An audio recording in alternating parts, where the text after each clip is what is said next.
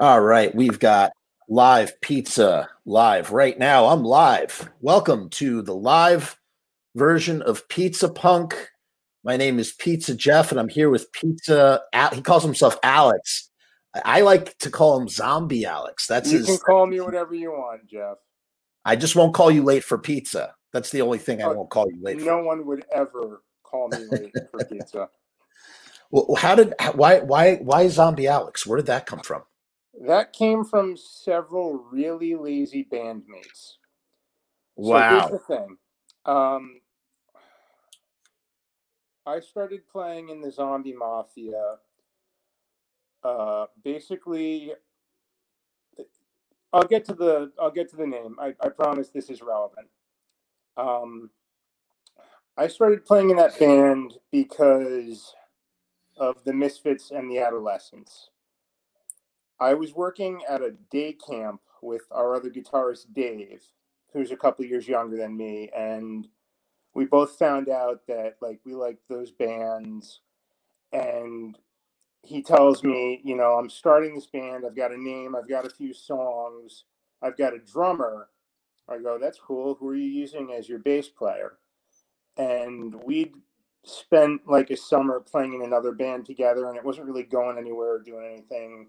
And you know, the other people we were playing with weren't bad musicians, but it always kind of felt like Dave and I were kind of at a different level. So Dave goes, "Oh, I'm going to use the bass player from the other band," and he was he was kind of a scuzzball. Like neither one of us liked him, and I knew that. So I was like, "Why are you using him? Like you don't like him. I don't like him. Nobody likes him."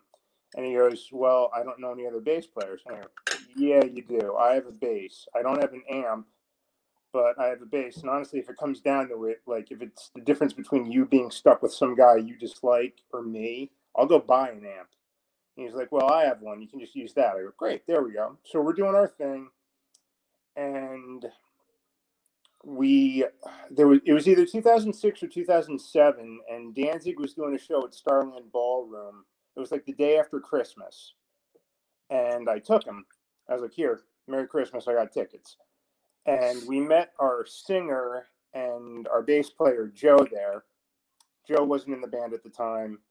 And so we bring Joe in, and all of a sudden I'm hanging out with these guys. They used to go to a lot of parties at Rutgers. And our drummer is also named Alex. At the time, he wasn't in the band. So there are two Alexes, and they're always on the phone at practice saying, Oh, you know, uh, I'll be at the party later, and I'm going to bring Alex with me. And they would inevitably ask, you know, which Alex and they got sick of saying Alex from the Zombie Mafia, so they just shortened it to Zombie Alex. It was just easier for them. So I got my nickname out of pure laziness. I like it. I like the I like the way it rolls off the tongue. Zombie Alex. It works for me. Well, I've heard way worse stage names, so I'll take it. Um, do you remember how did we meet? Where where was the where, where did we meet? Because we've I've man we've met many times over the years. I think the first time, and you know, I could be wrong. I, I'm getting senile at 35, but I I really think it was outside the Delancey at an undead gig. Billy and I were playing with Bobby, Right, and I'm pretty sure it was outside the Delancey. right. Yeah, you guys were so Bobby. So Bobby had. Uh, I mean, the funny thing about the undead is there are they're kind of like green Jello. Oh, there's, a, there's a lot of funny things about the undead, Jeff. There's not just one. but yeah, I get what you're saying. But at the time, actually, Billy and I, for like a year and a half, were a stable lineup for Bobby. Yes, I know. He wasn't using That's other right. people when we were doing it. That's right. Um, but what I mean by that is right because because uh, William makes man speak whatever the hell his name is the Green Jello guy. He's got franchise bands wherever he fly. He can fly out to anywhere in the country, and he can have a Green Jello band. You know. Yeah. By the way, are you futzing with your phone or something? Because I hear a little rattling sound. Is that you? That might be me. Might You not. going like this with the phone? Like uh, no, not like that. I'm just twitching a little. Interesting. Okay, that's cool. No, you're good. You're good. Um, but Yeah, he has. Yeah, he just has these bands all over the world, and I, have known I know a couple of guys that were in Green Gel. It's kind of funny, but they're like it's like it's like everybody and their mother was in Green Gel at one time. Well, I guess on a on a much smaller scale, a lot of people have been in the undead. However, yes, there there have been several periods where they're really the lineup kind of stabilizes for a while, and you and Billy were the were very stable. I actually really enjoyed that lineup. Before you guys, he had I believe they were both Japanese. Yeah, he had Hitomi and Hiromu. Right. Uh, Hitomi was the drummer and Hiromu mm-hmm. the bass. I actually have mm-hmm. a really funny story about them. Go ahead. Uh, okay, so I spent a year and a half in the Undead as the bass player, and Billy was the drummer. But what a lot right. of people don't know, I actually auditioned twice for the Undead. Once as the drummer and once as the bass player. Oh, really? So at the time, right before Billy and I were in, I guess um, I guess Hitomi was like missing gigs or was in a couple bands, and mm-hmm. Bobby was getting kind of fed up with it. So the first thing I did was I auditioned on drums, and she's not that, a good drummer. She was not a very good drummer. Well, I mean, you know, I'm not Ginger Baker, but I can play punk rock. So right. we go to this rehearsal studio in New Jersey, uh, the same place I've worked with Rob a couple times for video yeah. shoots and stuff. And we go through this like 30 song set list. And it's like August. And did you memorize all the songs? Yeah, yeah. Um, there's like no no air conditioning, no fans. It's August. I'm going through this 30 song set list. Yeah. And the last song Bobby wants to do is Bullet. Ah. And the drums on that song are a pain. So I'm sitting there, yeah, I'm sitting there tired, and the last song he wants to do is Bullet, and I'm just like, great, this isn't going to cost me at all. Do you know so, how to play that? You can play yeah, that on drums? Yeah, yeah. I, but I, do you, I, question, question. I'm sorry, I'm going to do that a lot. I'm just going to cut fine. you off a lot. It's just the way I am. Um, question do you do you play it the do you play it like G, mr jim can play it or do you kind of like you know like sort of okay it's it's been years since i've played it yeah um i live because you're kind of a perfectionist now, but um I, I haven't tried playing it in a while um but when i auditioned and when i played it with bobby i played it faithfully to the static age recording i didn't cheat. wow wow uh, so you can see why I was pissed off having to do that last. Yeah. Not oh, saying yeah. I can still do that. It's been years since I've tried. Right. But when I auditioned for Bobby and when I played it, I did it faithfully to the Static Age recording, so the 16th beats. And I was so grateful towards the end of that song where there's that little break where he's just hitting the ride cymbal one time. I could not wait for that part to hit. Uh, so anyway, I passed the drum audition, and Bobby's like, "Yeah, all right, you got the gig." I'm like, "Okay, cool." And uh, then, like, I don't even remember. It wasn't much longer after. I didn't actually do any gigs on the drums. Uh, I guess things weren't working out with Hiromu either. And. Bobby's like, "All right, now I have to get a bass player." And I'm thinking, okay, number one, I'm really really lazy. I do not want to cart my drum kit out for anything. I mean, right. don't get me wrong. If it's a spot in the undead, yeah, I'm gonna do it because yeah. Know, I, I good resume. Good for your resume. On punk rock in New Jersey, the Misfits yeah. and the Undead. Yeah, you know, I'm not stupid, but I was yeah. like, hey, Bobby, you know, not for nothing. Billy's a much better drummer than I uh, am, and you've worked with him before. Why don't you just let me play the bass you know, I'll, I'll audition Smart. and it's cool. Smart. And I'm like, you know, it's way easier to carry one bass and sometimes a bass amp than an entire drum kit, even if it's a small drum kit. Right. So after I went through all that hassle of going through all the songs on drums and playing bu- uh, Bullet in a non-air conditioned, not even a fan rehearsal studio in August, yeah. Um, I wind up getting the gig on bass, which made me really happy because right. it's a band I like, it's music I like playing. Right. And it's a lot less stuff I have to carry. Oh yeah. So Oh yeah. Um, so uh, that's pretty funny. Uh, yeah, you guys were a great lineup. Billy is a great drummer. Uh, Oh, solid, solid drummer, and you guys were really. I think I feel like you guys were really good for that band at that time. And I saw you with the Undead. Uh, I think a handful of times. Just yeah, the Delancey. Um, I there was another show where I think he was. So he re-released "I Want You Dead."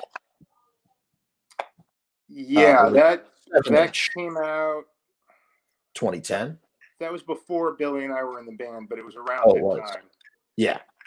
So he was doing a show. He was married to the mother chick at that point, and he was doing a show. Maybe that was also at the Delancey. We did a lot of stuff at the Delancey. Yeah, Um, that was a popular spot for a while. yeah, that was pretty cool. Um, Yeah. I remember the Bad line of 30th sight, but Hmm? I was at the thirtieth. I was at the thirtieth uh, d- uh, that anniversary was show. that was one of my favorite shows I played with the Undead because um, That was a good went show. to CBGB's a bunch of times before it closed, and that gig. I remember Billy and me driving in because the gig was originally supposed to be at um, the place that used to be the Ritz.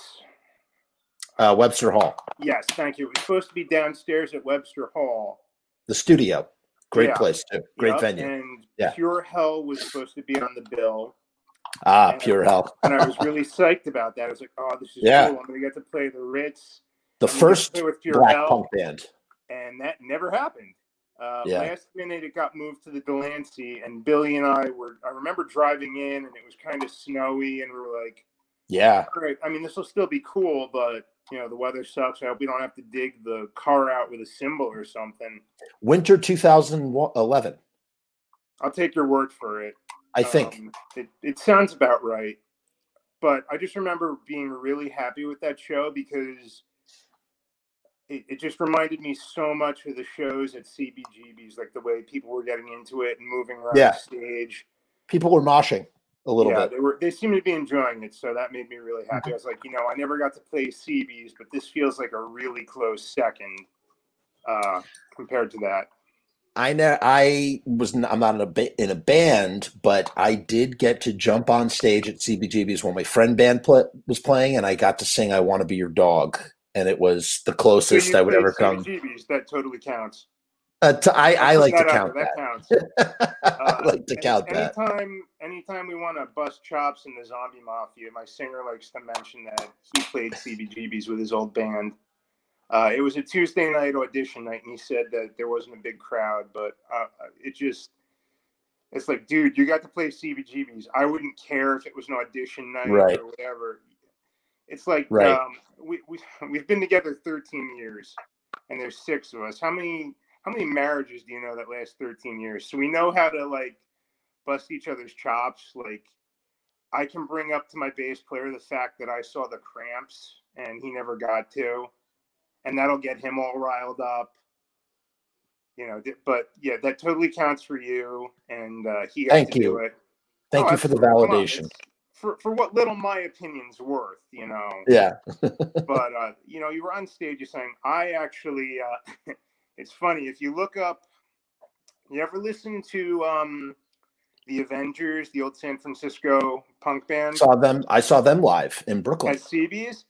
No, at Brooklyn in Brooklyn. Okay, see, They I saw them at CB's, and Yeah, if okay. you if you go on YouTube and look up the video from that night, uh, Yeah. for "We Are the One," look for a awkward, large, me-looking individual in a uh, blue Adolescents T-shirt. I'm right at the center of the stage, front row. That's awesome. I I'm so frustrated. Uh, two of the shows that I saw at CBGB's were I saw the Bad Brains.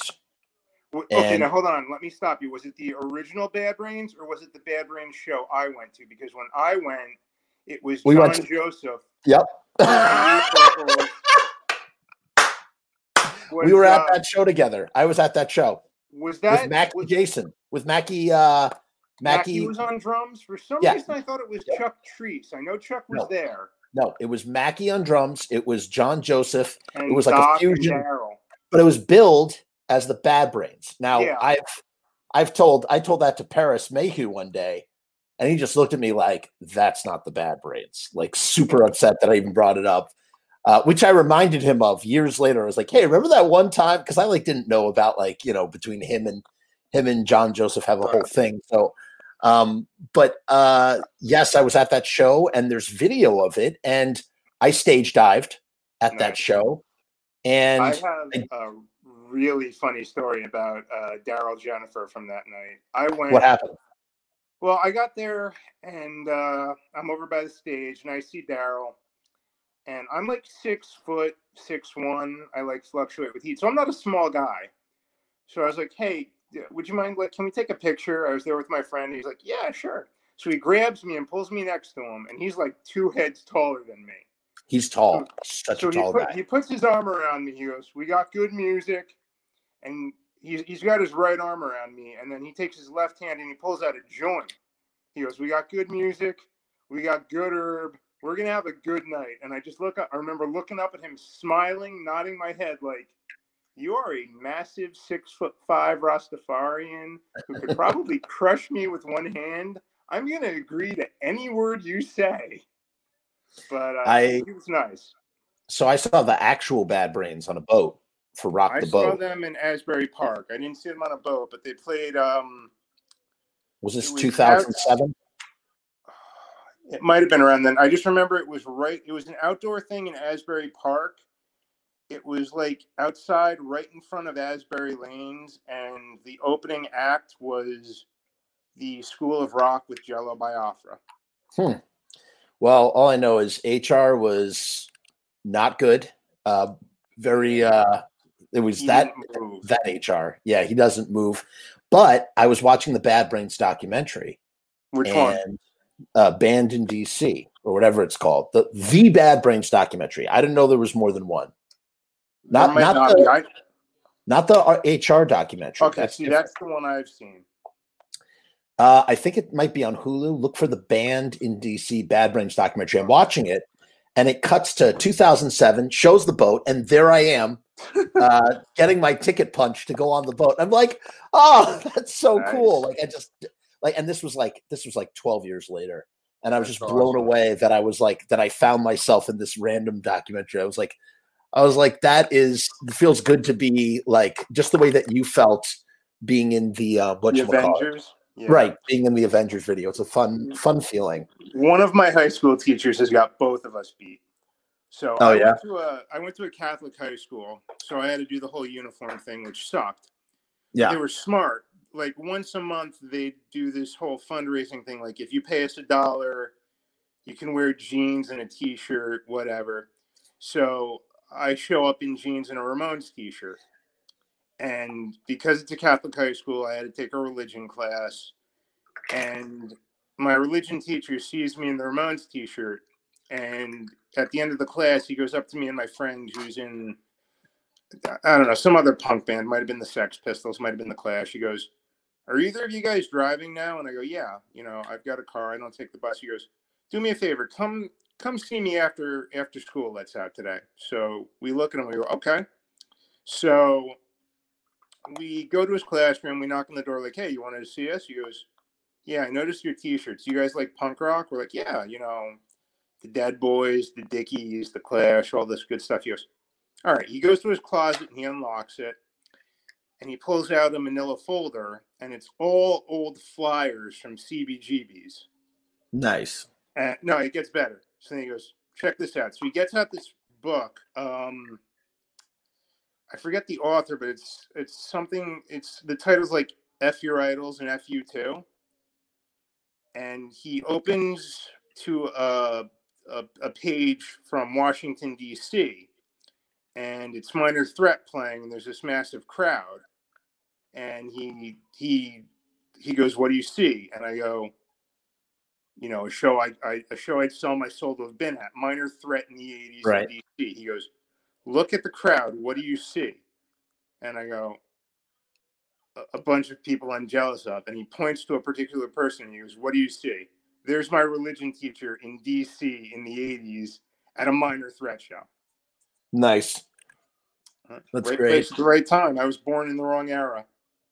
Yeah, I've said that many, many, many times. It's unfortunate, but hey, uh, we get to enjoy the internet, right?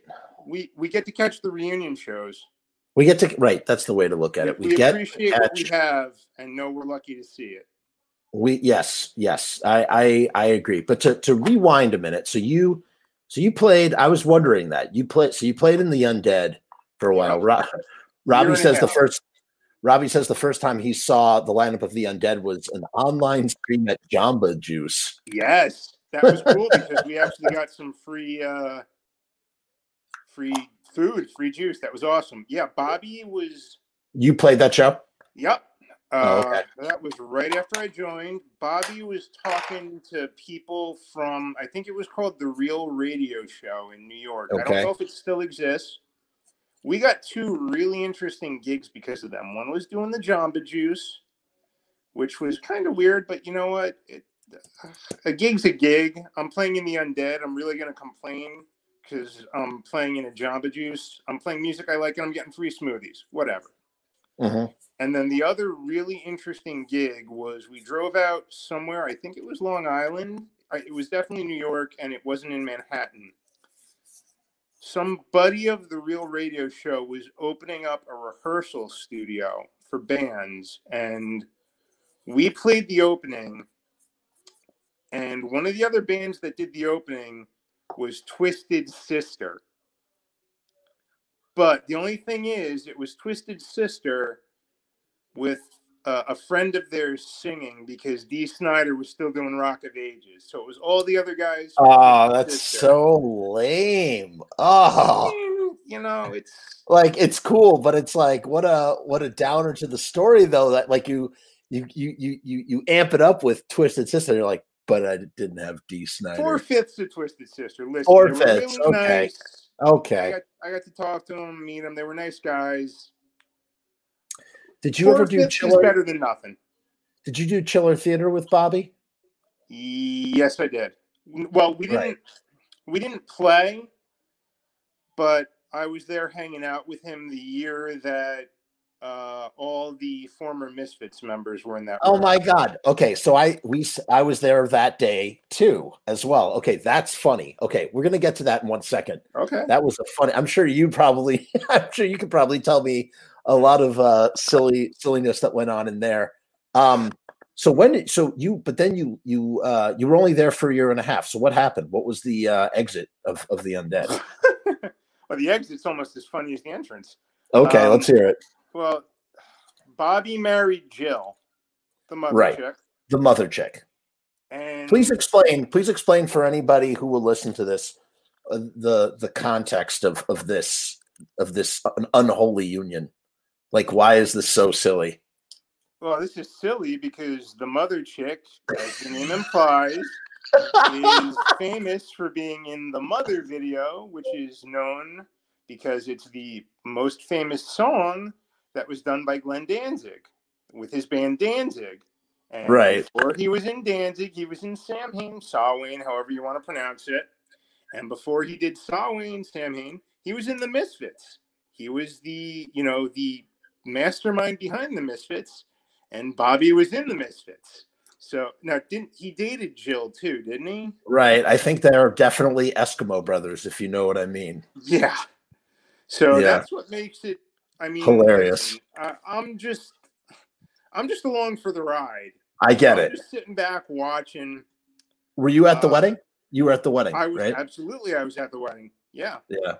Yeah. I still have my invitation somewhere. Uh, hold on, I'm going to put pause you for one second. Winston Smith says he's never listened to the Undead. What's the best, um, Alex Zombie Alex? What would you say the best um, introduction for Winston into the Undead was? Uh, I would say my Did- absolute favorite undead song would be "When the Evening Comes." Listen to that. Me- one. That one's really great. Me too. Me too. And that song was actually Winston. That song, little piece of trivia, was written for the Misfits. It was given. Uh, it was. It was given to Glenn Danzig for uh, consideration, and Glenn Danzig was like, "I write the songs." However, I think it was a real missed opportunity because when the evening comes would have made for a great Misfit song, and Oh, is one of definitely. Bobby's finest songs. So Definitely would have been a great Misfit song. Yep. You took the I mean, words right out of my mouth. Great undead song, you know. I'm not trying to take Oh, anything yeah. away from Bobby, No, but great undead song. But start with that. Really cool. Start with uh, Be My Ghoul is a lot of fun too. Yes, and rock and roll horror. def- yeah, definitely start with um, when the evening when comes. the evening comes. Uh, the Invisible Man is a great song. Yup. Um, I Want You Dead is a great. a the Holy one. P. The Holy My kind of town was a lot of fun to play the bass on until uh, yeah. Well, it was. I, I was doing this weird. I, I'm. I, I can't just sit back and follow the guitar when I do the bass. So I had this weird th- intro thing where I was doing too many notes, and I did it for a while. And then Bobby's like, "Just play it straight." So I was like, "Okay, Yeah. you're the boss. This is your band." but I was kind of like, "Oh, that was a lot of fun." But um, my kind of town's a lot of fun too. Um. So, all right. Now to rewind. A, oh no, you didn't tell me. So, what was the? So, what? What? Why was the mother chick the reason why you you left the? Oh no, she wa- well, it wasn't specifically her. Okay. Um, and I didn't leave. Uh, Oh, you did not leave. well, I wasn't fired either. I mean, Okay. I didn't even hear it from Bobby. What happened was, you know, Bobby and Jill got married. Right. Bobby sold off his collection, to Umberto. and at the time, Billy calls me, and I, I don't know. I don't. I don't know if I mentioned the band or what. And he goes, "Oh yeah, we're not doing that anymore." I go, "What?" He, I go, "Excuse me." He goes, "Yeah, Bobby is like Bobby's retiring. He got married. He sold off the collection. He's going to retire." And I was like, "Oh, it really would have been nice if I'd heard that from Bobby, but you know, at least I'm not like showing up to a rehearsal and nobody's there." So Bobby just, um, I guess, when he got married and sold off his collection, he was ready to like ride off into the sunset with his Right. wife and retire. And Right. so he, t- I guess, he told Billy, and Billy told me. I guess maybe he figured Billy would have told me, which makes sense. You know, some, Billy he and I spent some really time in. Um. He spent some time in Israel, I believe, too. Yeah. Yeah. Yeah. And then I guess when I, I went to an undead gig a couple of years ago with my bass player just to say hi, Mhm.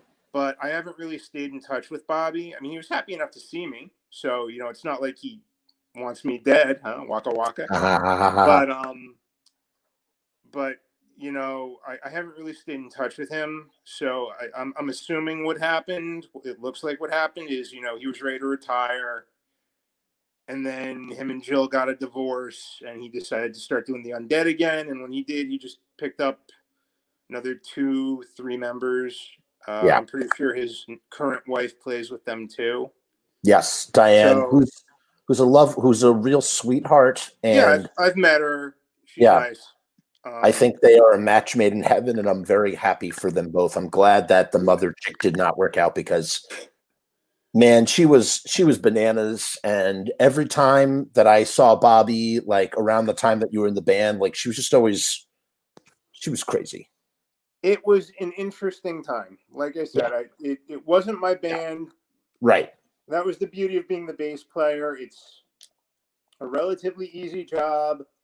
Right. You just sit back and watch what happened and keep playing the stuff I like. I mean, at least I got to play a bunch of Misfit songs with a Yeah. Misfit. Like there was one gig we did out in Manville where we played 12 hits from hell in its entirety. Nice. Except except Halloween 2. He didn't want to do that.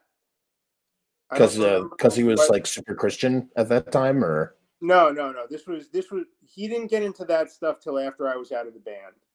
okay, Um, right, that makes sense. Okay, he he didn't want to do it. I think it was too slow. He said, or he didn't like it. There was just some reason he didn't want to do it.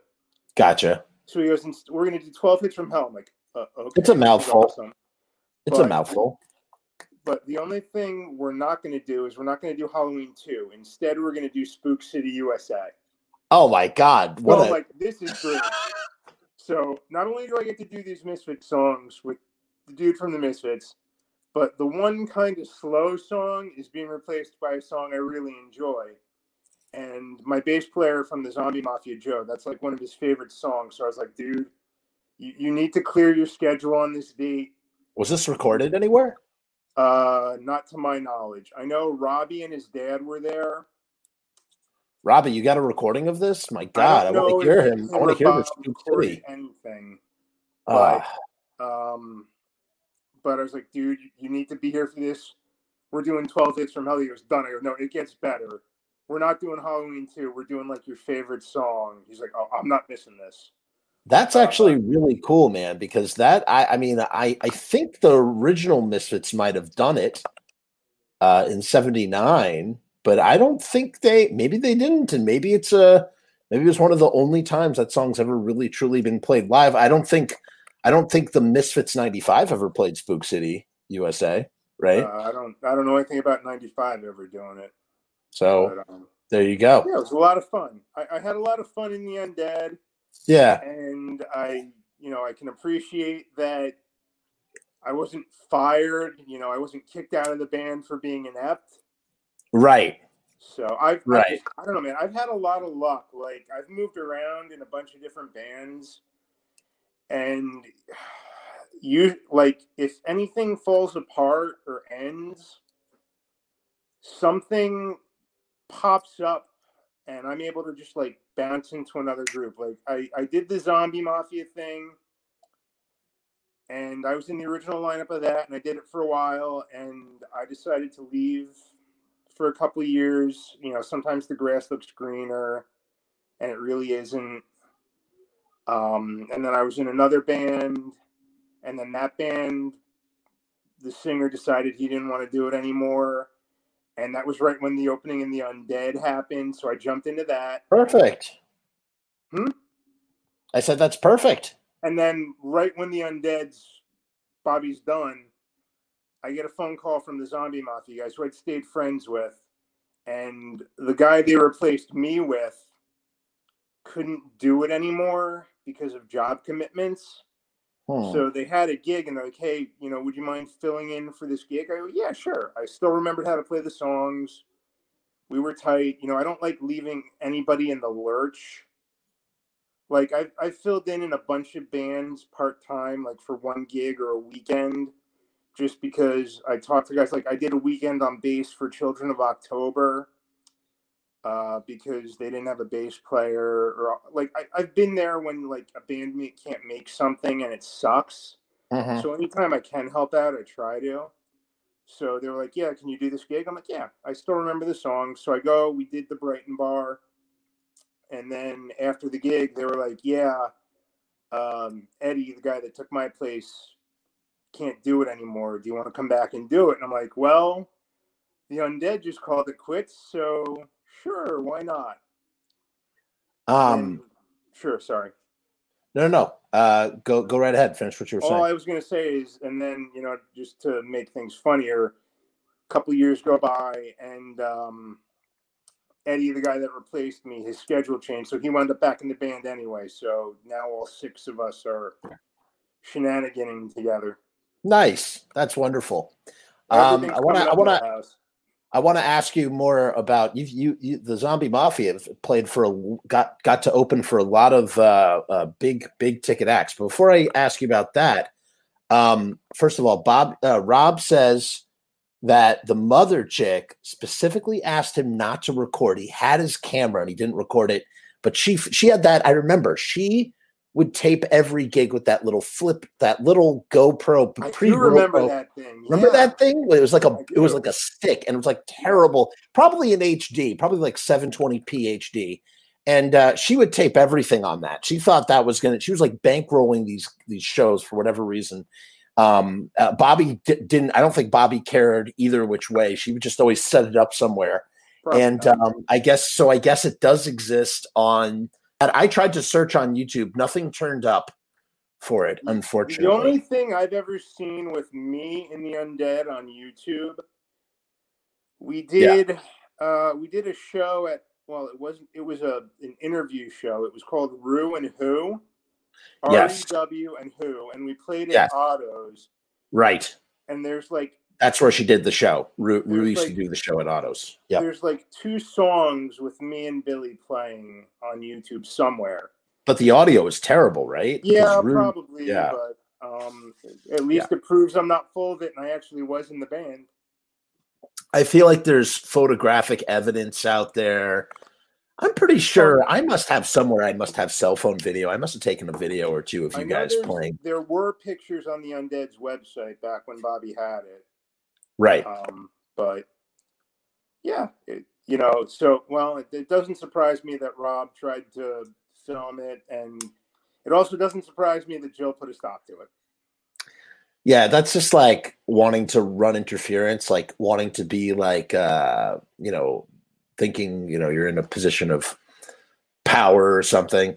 But Rob says he does have the bootleg of the Jamba Juice audio. That's hilarious. I didn't even know there was a bootleg of that. There you go. There you go. You talked to Rob. So speaking of sure Rob, you and Rob are you, you play in Robby Bloodshed's band right now. That's great. Yeah, yeah. I just spent all day yesterday with him um, rehearsing for the uh, the vinyl recording we're doing next weekend. Right. New Right. Mazel tov and congratulations to both you and Robbie. I hope you got I hope it goes off without a hitch. Appreciate it.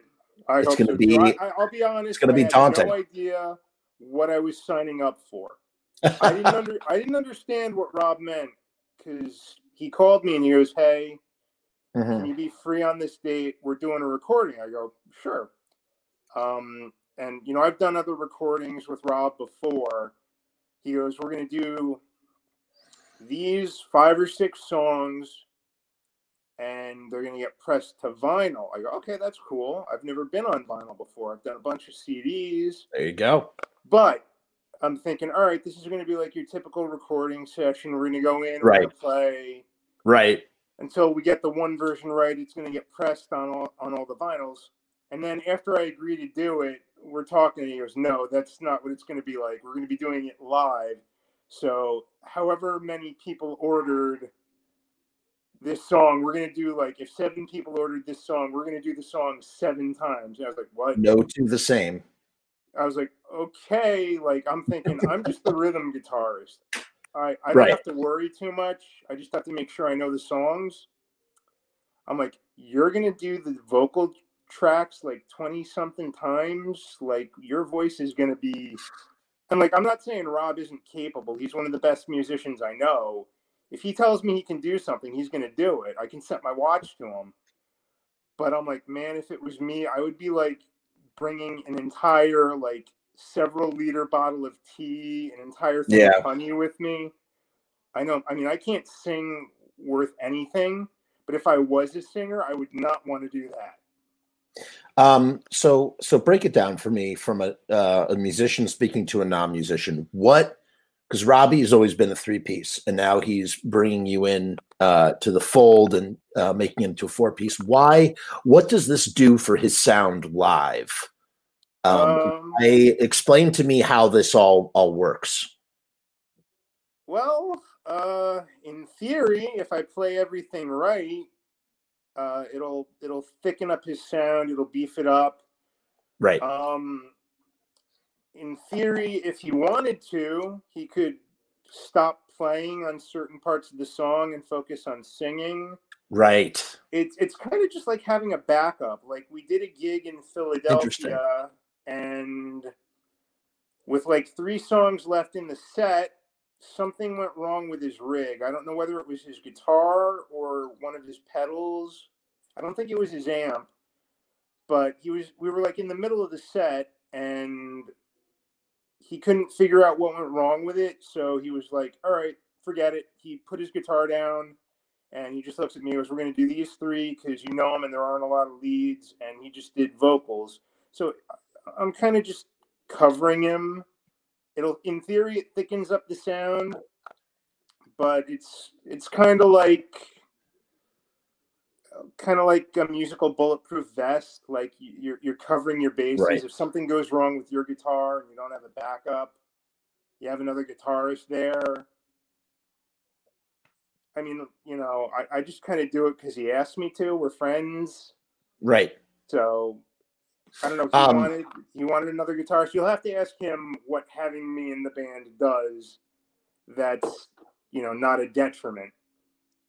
But Um, at least from my point of view, having a two guitar band thickens the sound. Like if, um, like take the Adolescents. If you had Rick Agnew Yeah. going off and doing a bunch of leads, hmm if you didn't have Frank Agnew doing the rhythm guitar behind it, it would sound really thin because the bass is there, but the bass is like, you know, you usually, I mean, unless you're in Motorhead, the bass is kind of muffled, or if you're Jerry, the bass is kind of muffled lower down in the mix.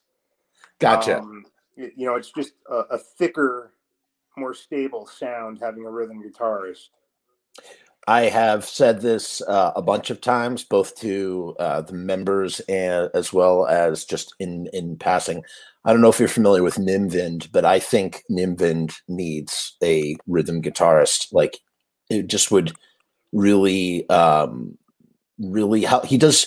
It, it doesn't. Uh, it, it doesn't help his like his live show is great, but it would just be so much more if he had uh, if he was able to focus more on the leads without having to stop those doing those you know Yeah, I, I know Nim Vind. I've seen Nim Vind. Um, and I mean, you know, the thing is, like, you know, bands are going to do what they want to do. I can't tell. Right. Who, the- who am I? But I mean, Right, I always, right.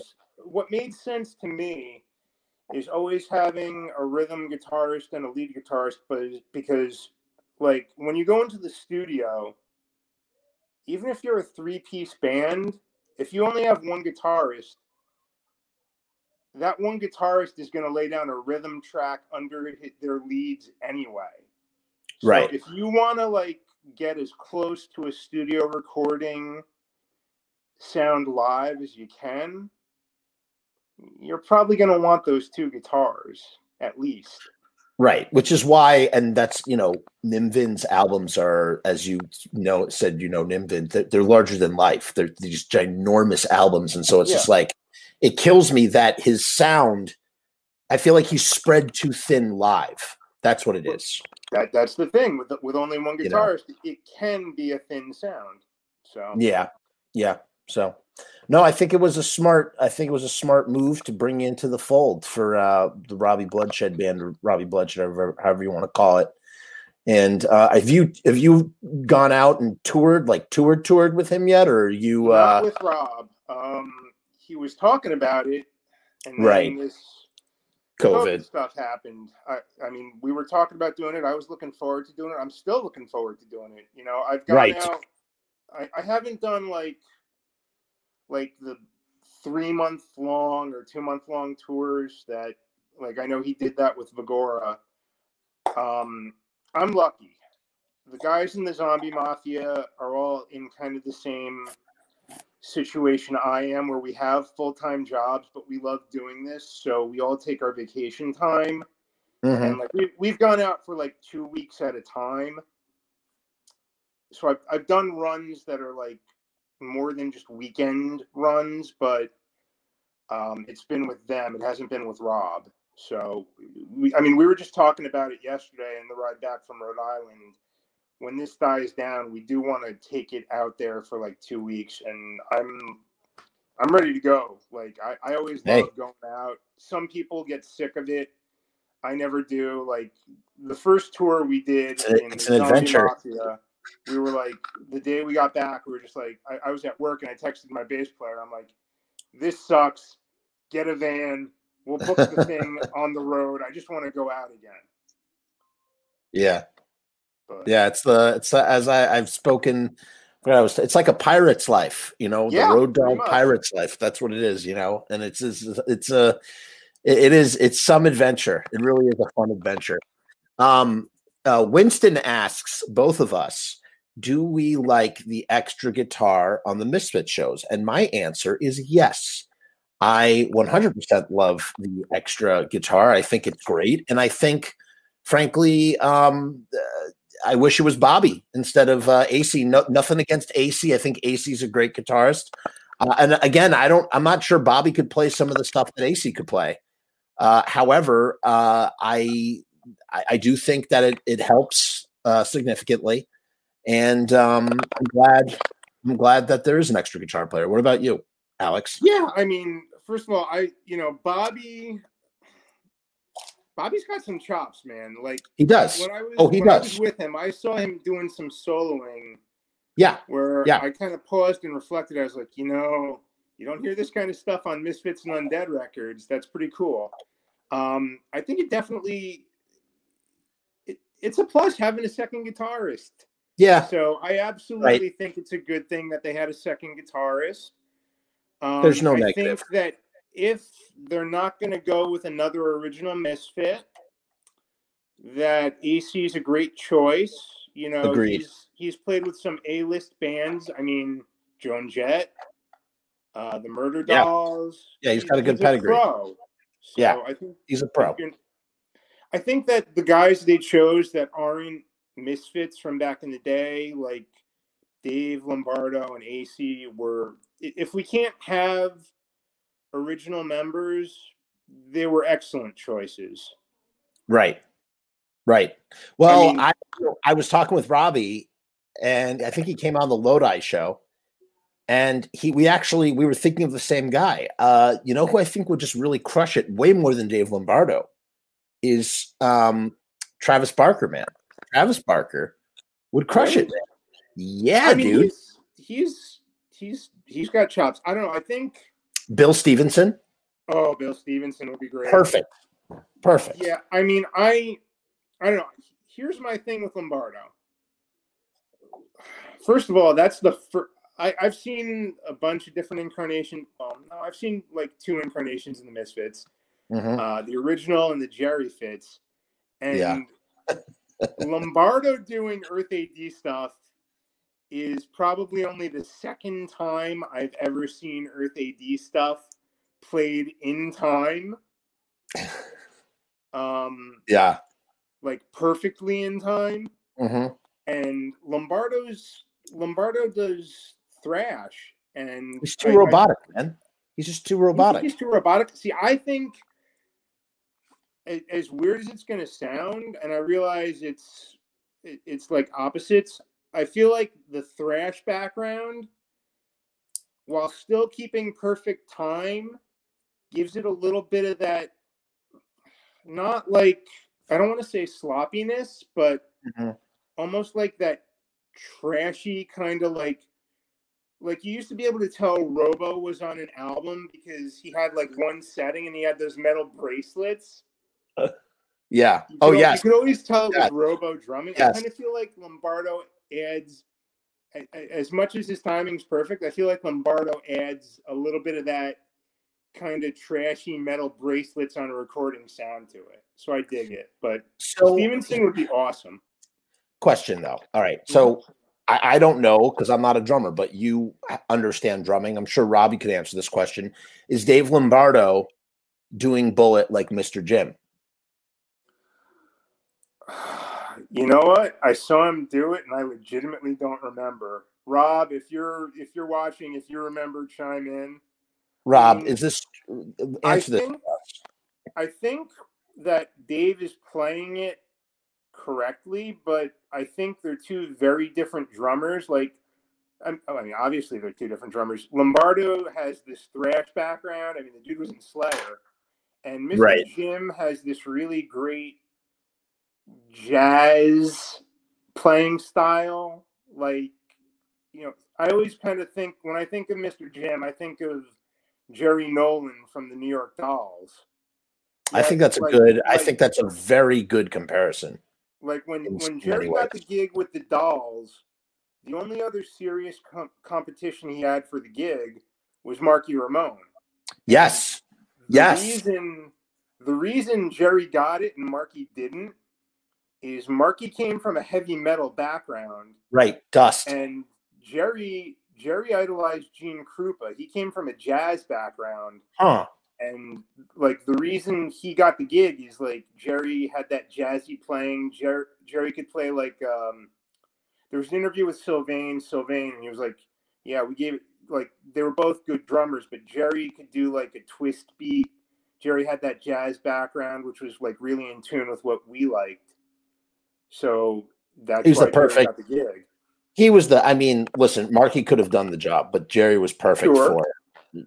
Jerry was perfect for the New York Dolls. That he was literally he was the missing piece. I mean, I I, I have heard recordings with Billy on uh, on the drums, but I neither here nor there. When you hear when you hear Jerry Nolan, and it's not even just he's got swagger. He had swagger, the attitude, the, the fashion attitude. sense. Yep, that matched, and his his swagger, Jerry Nolan's swagger matched uh, Johnny Thunders yep. and um, uh, David Johansen and Sylvain Sylvain. I'd say Arthur Kane really just stood there like a statue. So I don't know if he really, I don't know if he really counts. But I mean, no. can, can you swagger if you don't move? I don't think so.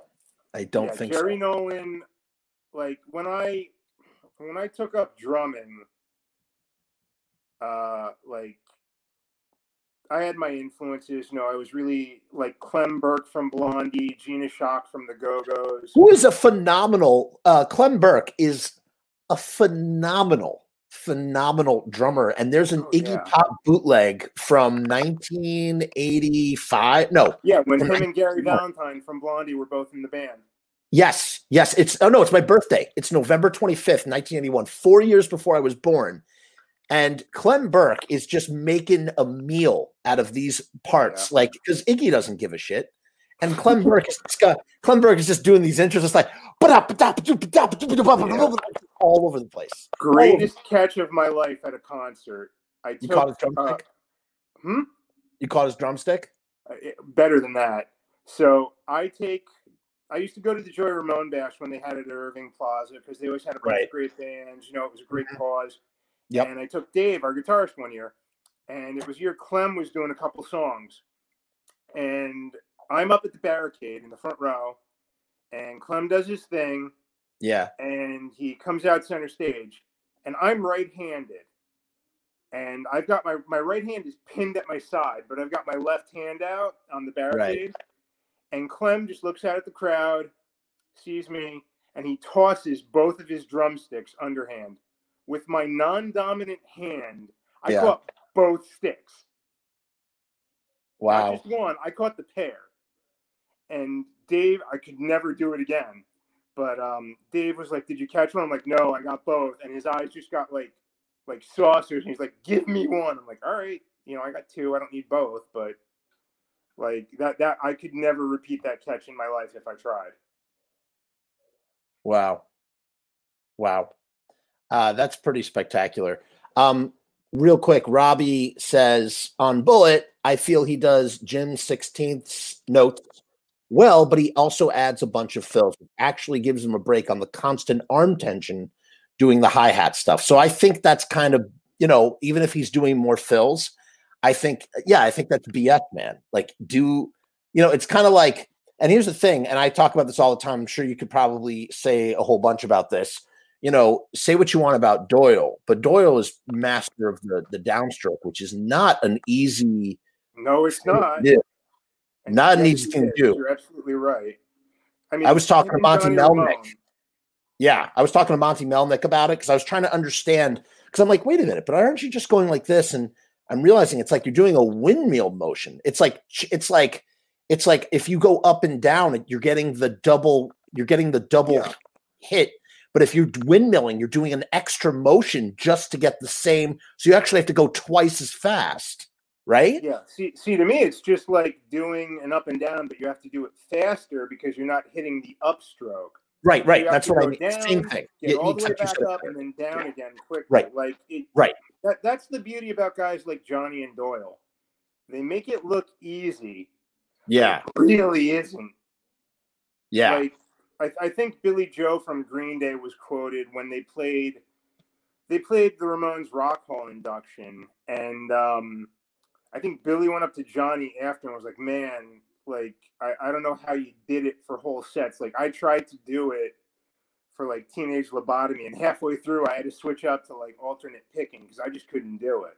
Yeah, like like the really talented musicians make the tough stuff look easy, like Johnny. Right, right. But also, I think that it's a testament to the aesthetic of the sound as it was written and recorded to not cheat. And again, you know, who am I? I'm I'm, I'm a non-musician talking from my I'm an armchair internet critic talking, you know, from a non-musician perspective. But as a, I like to think that music is my sports because I don't like sports.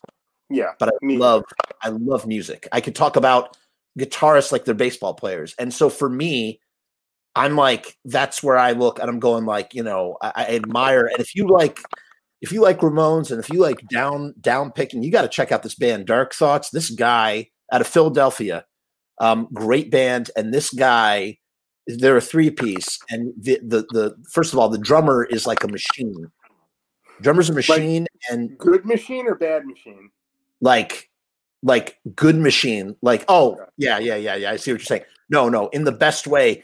Like the the strictest Marky Ramone machine drum playing influence, and then this guy, this guitarist, he's just down he's just he's just doing all down picking, and it's just really insane. And he's singing while he's down picking. Just check him out. Check out Dark Thoughts. Matter of fact, I'm going to pull him up while we're talking here. Uh, question, question for you. Oh, hold uh-huh. on. We have uh, uh, Joe says. First of all, Lombardo played pop, rock, bongos, and came from a Latin drumming background a decade before joining Slayer. He may be best known in the thrash world, but it's an insult to call to simply label him a thrash drummer. So Joe wants to give him more. Hey, fair enough. Oh, listen, I, I grew up in a punk background. Okay, my roots are in '80s Orange County punk rock, Agent Orange, okay. Social Distortion, TSOL, The Adolescents. I I'm not a metal guy. I got bandmates who are, and that's cool. You know, if we're in the van and they want to listen to it, that's fine. But I don't know my metal history the way I know my '80s punk rock. So if if Lombardo has that history, fair enough, cool. And I'm sorry I didn't know it. I know him from Slayer. So I'm, I'm going by what I. Uh, Joe's just breaking balls, but uh, I don't know, Joe. You have to clarify what you're saying here. You're saying second of all, Marky, sure, but never would have worked. Are you referring to the New York Dolls, or are you referring to the Misfits? Because we're not talking about we're not talking about the the Misfits. No. In fact, we we both agree that Bill Stevenson would be a phenomenal fit. Absolutely. Um, so you know, th- there's that. Um, listen, I have to take a massive piss. I've been drinking water. It's part of my New Year's resolution. Do you think you can keep this? Fill the dead air while I go run and take a piss real quick. Can you fill do that? dead air. All right. All give right. me a topic. So. Uh, okay, I want you to talk about. All right, talk about um, the logistics of playing uh, with Bobby in the Undead. What uh, talk talk about the bass parts or something. I'll be right okay. back. Sixty seconds. All right. So bass parts for the Undead. Um, I mean, what what can I say? It's punk rock. Um, it, it's it was to me at least it was a lot like a lot like doing bass parts for the Ramones. Ramon songs, you know, I, I tried to keep it consistently downstrokes. Couldn't always do it, but I tried to. Um, they were a lot of fun. Uh, well written bass parts. You know, all the guys that were in the band when they recorded it, it was great. Um, a lot of them were a lot of fun. Be My Ghoul was an interesting bass line. Rock and Roll Whore. Rock and Roll Whore is uh, a nightmare because in most songs, the verse part stays the same and the chorus part stays the same. You know, you just change up for the different parts. Rock and Roll Whore is the only song I've ever played where it's they're different. Each one is different, and you have to really know the song and play it in the correct order. And if you don't know it, like verbatim, it's going to be wrong. Like like most songs, the verse part stays the same for three verses. The chorus is the same for three choruses. Rock and roll whore, verse one you do something, verse two you do something else, verse three you do something else, and the choruses are kind of the same. I didn't get it until I actually played it. Like one of the guys that was in the band before me was complaining about it, and I didn't really understand what he meant. That like none of the parts are the same, and you really have to know it if you're playing it. And then when I wound up in the band, I understood what he meant. That one, you, you either you know it verbatim or you're going to be playing it wrong. There you go. Um, hold on, let's go back and look through the, the the comments. I'll have to listen back to that. Thank you for covering while I took a quick piss. No problem. Basically, all I said was um, playing the undead bass parts. To me, it was a lot like uh, the bass for the Ramones. I tried to keep it like downstrokes. Gotcha. It was just a lot of fun. Um, really miss anything. So Winston says he also plays avant-garde ish with uh, Patton in Fantomas. So I guess he's referring to uh, Dave Lombardo. Uh, Joe says if Bill Stevenson wasn't available, Bra- uh, Brandon uh, Pertzborn would have been my next choice. That's Doyle's guy, who is a beast. Uh, He also did Suicidal at the Yes. which opened for the Misfits. Yup, So that's where I saw him. And Right. Oh, you were at the Marilyn show. Manson's drummer, I think. amazing, amazing. Yeah, beast on the drums, absolutely. a total Right. beast on the drums. Um, there's only one Marky when we talk here. Yeah, but Joe, I don't know if you understand what we're, t- we're talking about. Would Marky have been a fit for New York Dolls, not the Misfits? So I don't know what you mean. We're we're, we're talking about Jerry Nolan versus Marky Ramone, not Marky Ramone versus Dave Lombardo or whoever, you know. But again, I who was I talking about with Marky Ramone uh, not playing any of the Misfits parts right when he was playing with Jerry? He like did not. Might have been Rob because Rob and I had this discussion Right. last night. Okay, maybe that was it. Um, Maybe. and he recently told I did not know why. Whatever, that's for another day. But very, very interesting. I didn't. I never knew why Marky had left Jerry or why Jerry and Marky had a falling out. And I was Neither did I. I still don't. I guess I, from my understanding, I guess it's because he wanted to change the band name to Marky Ramone and the Misfits. Yeah. Good luck with that, Mark. I don't know. That's that. I don't. I don't actually know that. Uh, Rob wants to know: Did you ever play uh, "Put Your Clothes Back On" with Bobby? Yes, I did. I do Nice. remember that. We did it a couple of times right towards the end of my tenure in the band, but we definitely played that one. I remember it. Um, uh, Rue Morg, uh, a, a longtime uh, uh, listener here on on a variety of shows, wants to know: Was Bobby open for ideas or changes in the Undead? Um, he might have been. I was smart enough not to rock the boat. I didn't Gotcha. ask. I mean, Gotcha. um, when I was in the band, like I said, he didn't like me messing around with uh, the intro to my kind of town because he, Right. he, I was doing this like weird. I mean, it, it worked, and I got compliments on it. But I was basically doing like a bass fill under the lead on the intro, and you know, I'd done it for a while, and then one day Bobby was like, at practice, he was like, "Listen, do me a favor, don't do that. I want the bass really consistent under the lead because I'm playing the lead part." I go, "Okay, you know, you're the boss, Right. sure." Um, we didn't really do any recording when I was in the band, and he never asked for any input. Like we did one session at his mom's house. I met his mom briefly. I was there. Postmortem records upstairs in the attic. Yeah. Um, I said hello to his mom. I didn't really get to talk to her. She was in front of the we- TV. Yeah, pretty much. We were we did like three. We did a three song demo. Oh, cool. And I don't have a copy. I couldn't tell you the names of the songs anymore. Uh, it's a shame, man. Yeah, but I'm fairly certain that none of them made it onto that newest Undead album. Um, I just remember going to the house, laying down the bass for three songs.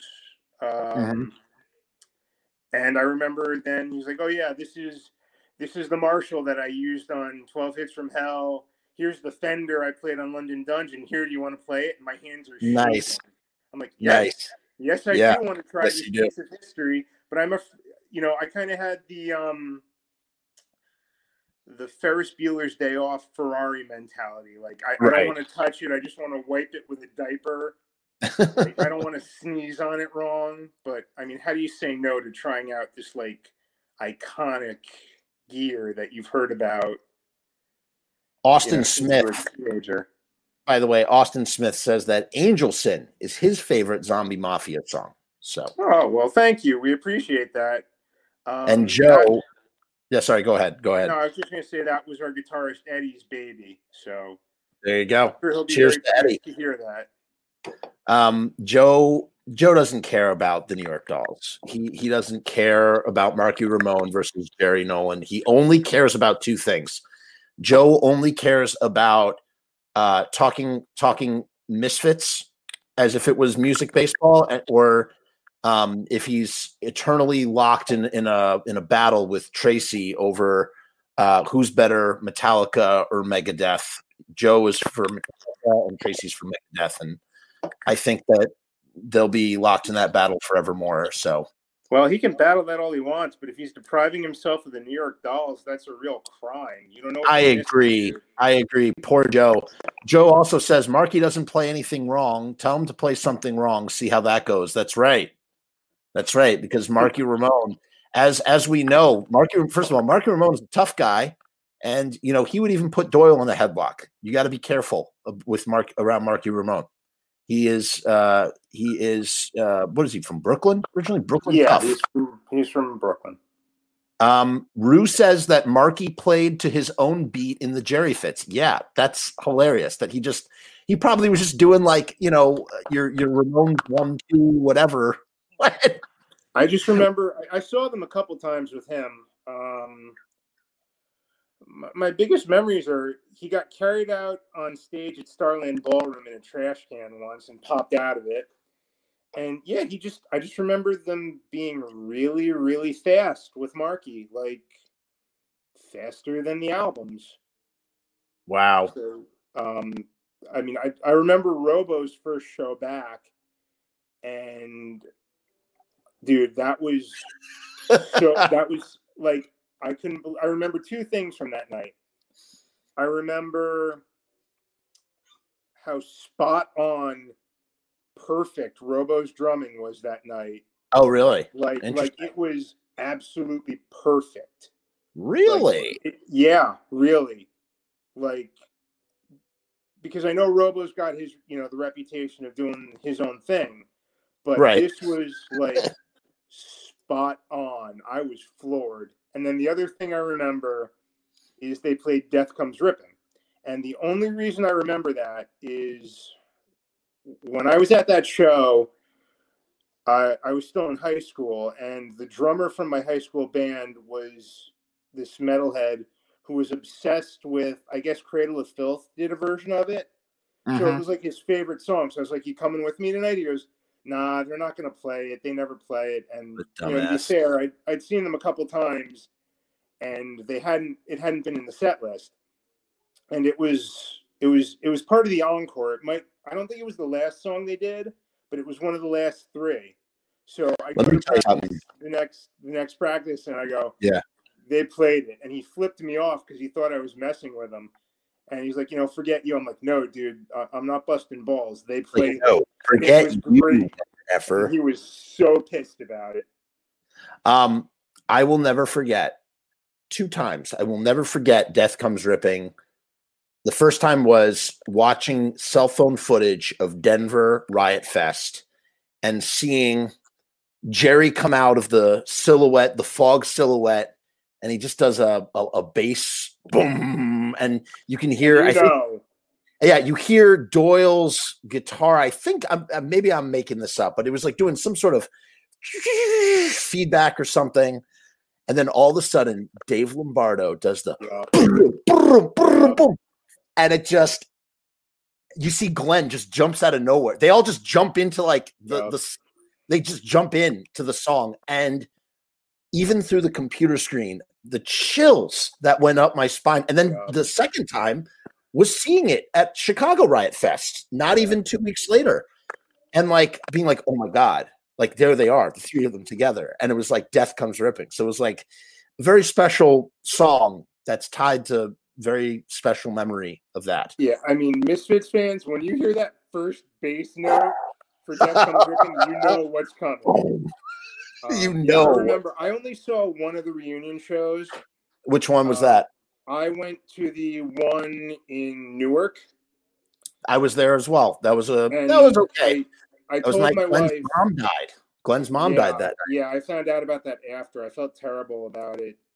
Um, I told my wife, I was like, "Look, I'm I'm gonna buy. I'm gonna make you a deal." Because I knew guys that went out to Chicago and Denver, and my bass player flew out to Vegas, saw them multiple times. I said, "Listen, this is really important to me.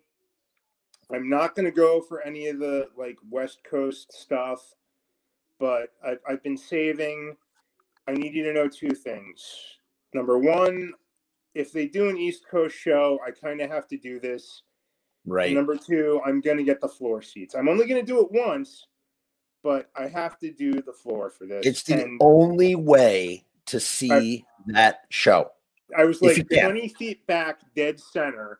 Yeah. And I can remember horror business and Night of the Living Dead. I had this like out of body experience. Yeah. I, I flashed back to like sophomore year of high school. I'm in my first band's drummer's basement, and we learned to play together, playing like Halloween. Oh. I and I'm flashing back. I was in the Undead. I played these Misfits songs with Bobby, and like when we were in high school, we'd practice on Friday nights, and then when it got too late, the neighbors would complain. We'd literally just go to White Castle, get like a, a, a dozen burgers each, go back to his house, and every Friday night we would talk about how great would it be if the Yeah. original Misfits got back to like this was the stuff of legend Of legend. you- like you had a better chance of growing a second head than you did of seeing this. And Did you were you at the um question? Were you at the um were you at the show where Michael Graves opened up for uh Yeah, yeah, I was there for that one. interesting. What was so what was that like? Um, I don't, you know, it was it was like seeing the '95 Misfits with Goolsby on bass I mean, it, it wasn't bad. He only did like two or three songs. It wasn't like Well, I just mean the whole night in general, like the idea of like Graves opening for Danzig. It's kind of like crazy, Yeah, right? it's weird. Frankly, if I can be honest, I'm surprised Glenn didn't put a stop to it. Maybe- yeah, I I wonder mean, why that was. I don't know the man, but it kind of seems like something. If I was a betting man, I wouldn't put money on him being into the idea of that happening. Yeah, right. Right. But uh, I mean, he came out and did three songs. I never got to see the '95 Misfits. I saw the Jerry Fits with a couple different drummers. Me too. Yeah. So for me, it was just like, okay, it was cool to see. Yeah, that's cool. I would have liked honestly. I think that. I was more surprised it actually happened than anything else because I heard it was happening. I'm like, no way, Glenn's gonna like Yeah. have this happen at his gig. Kind of mind boggling when you really think about it. but I mean, you know, on the, on the other hand, Glenn is a big enough deal that he probably doesn't have to worry about what the opening act is doing. You know, they're all there Right. to see him. Right. It's just interesting that this is the only show in the history of the world where uh, uh, Michael Graves played Mi- Misfit songs and Glenn Danzig played Misfit songs on the same stage That's for the same true. I show. never thought of that. Yeah, it's kind of insane when you think about it like that. So, Yeah. Um, Wednesday Store says Wednesday Store, interesting name. Wednesday Store. Any thoughts on the Kiss New Year's Dubai streamed gig? Crazy, genius. Prices seem ridiculous. Where the Misfits tickets for MS were the Misfits tickets for MSG reasonable? So I have a couple of things to say about this. First of all, I people thought I was crazy that I flew out to Chicago where I used to live. So I actually knew people. So I like had a couch to crash on. Um, people thought I was crazy to fly out for the for the Misfits Riot Fest show. But you want to know something? First of all, the combined total for the trip, the whole trip, was three hundred dollars, which is the cost of one floor ticket at all the later shows. Yeah, that's what I paid. And it was Second just like, of all, there are Yeah. no guarantees in life. thank you you. never knew if there were going to be any more shows. Like I, I personally, like I said, I told my wife I wasn't going out to the West Coast. I did that full well knowing I might regret that a lot later in life. Plus, I saw the Descendents. I saw the Hives. There you I go. saw. I, I mean, I saw a bunch of bands. you got your money's worth. I got my money's. I saw Rob Zombie. I didn't want to see Rob Zombie. I saw the Deftones. I didn't want to see the Deftones. I saw. um I saw what's the guy Nick Thirteen. Um, uh, Tiger Tiger, Army. Army. That was okay. Um, I've seen them a couple times. Bad Religion. I saw Bad Religion. That was great. Can't go know. wrong with bad religion. You can't go wrong with that. I saw Social Distortion, which I couldn't care less for. Really? Unfortunately. You're not a, Yeah, not a Social D fan? no, just not a not never never tickled my pickle. Point being, Even when Chuck Biscuits was drumming for them? even when Chuck Biscuits was drumming for them, it just never, uh, just not, um, just uh, never tickled my pickle. And so it's like fair enough. but- for 150 bucks, you know, three hundred dollars round That's- trip. That's a lot of good bands. But but come New Jersey, come MSG, I financed both of those tickets on my credit card. I actually financed them. I paid monthly payments because I knew that the only way I was going to see these shows, it's like I hate to be so vulgar, but it's like the difference between and again, I don't I don't you know, uh, there there is no I mean, this is not aimed at people that can't afford a ticket. If you can't afford a ticket, you do whatever you have to do to see the show. If you have to be up in the bleachers, you be up in the bleachers, whatever. Yeah. Good thing you got to the show. If it is within your means to be on the floor and you simply chose not to be on the floor, you're a dumbass. Yeah. You're a Like- dumbass. My my my I had two I was um I had two bosses at the time of the Misfit show and I'm like, look, I need to make sure I can get this day off because Yeah. Spending this much on the show. Yeah. And honestly, the most I'd ever spent on a concert ticket before the Misfits was That was the 100 most. bucks. I paid a hundred bucks to see Jerry Lee Lewis. I Oh, paid a hundred bucks to see Little Richard. And Wow. I paid a hundred bucks to see the remaining original Beach Boys get back together. I saw that. So- Did you see with Brian Wilson, 2012? I did. Me too. Uh, I great, did see it it was with a him. great show. Yeah. Um, his solo. I've seen Wilson a couple times solo. He puts on a great show. that was great own. too. I bet that was It great was. too. But Um, so anyway, I tell my bosses, I'm like, look, I need you to make sure I'm off this day, and I tell them what I'm spending on the ticket. And my one boss is real careful with his money, and he he's just like, you're an idiot for spending that much. And I go, I explained to him what the Misfits meant to me. I'm like, dude, you don't understand. I learned how to play guitar playing along to these songs. I I I played with one of the guys that was in the band. I used to spend my nights like building a fantasy football team. Like, who would you want in the band if they got back together? Right. And it's happening.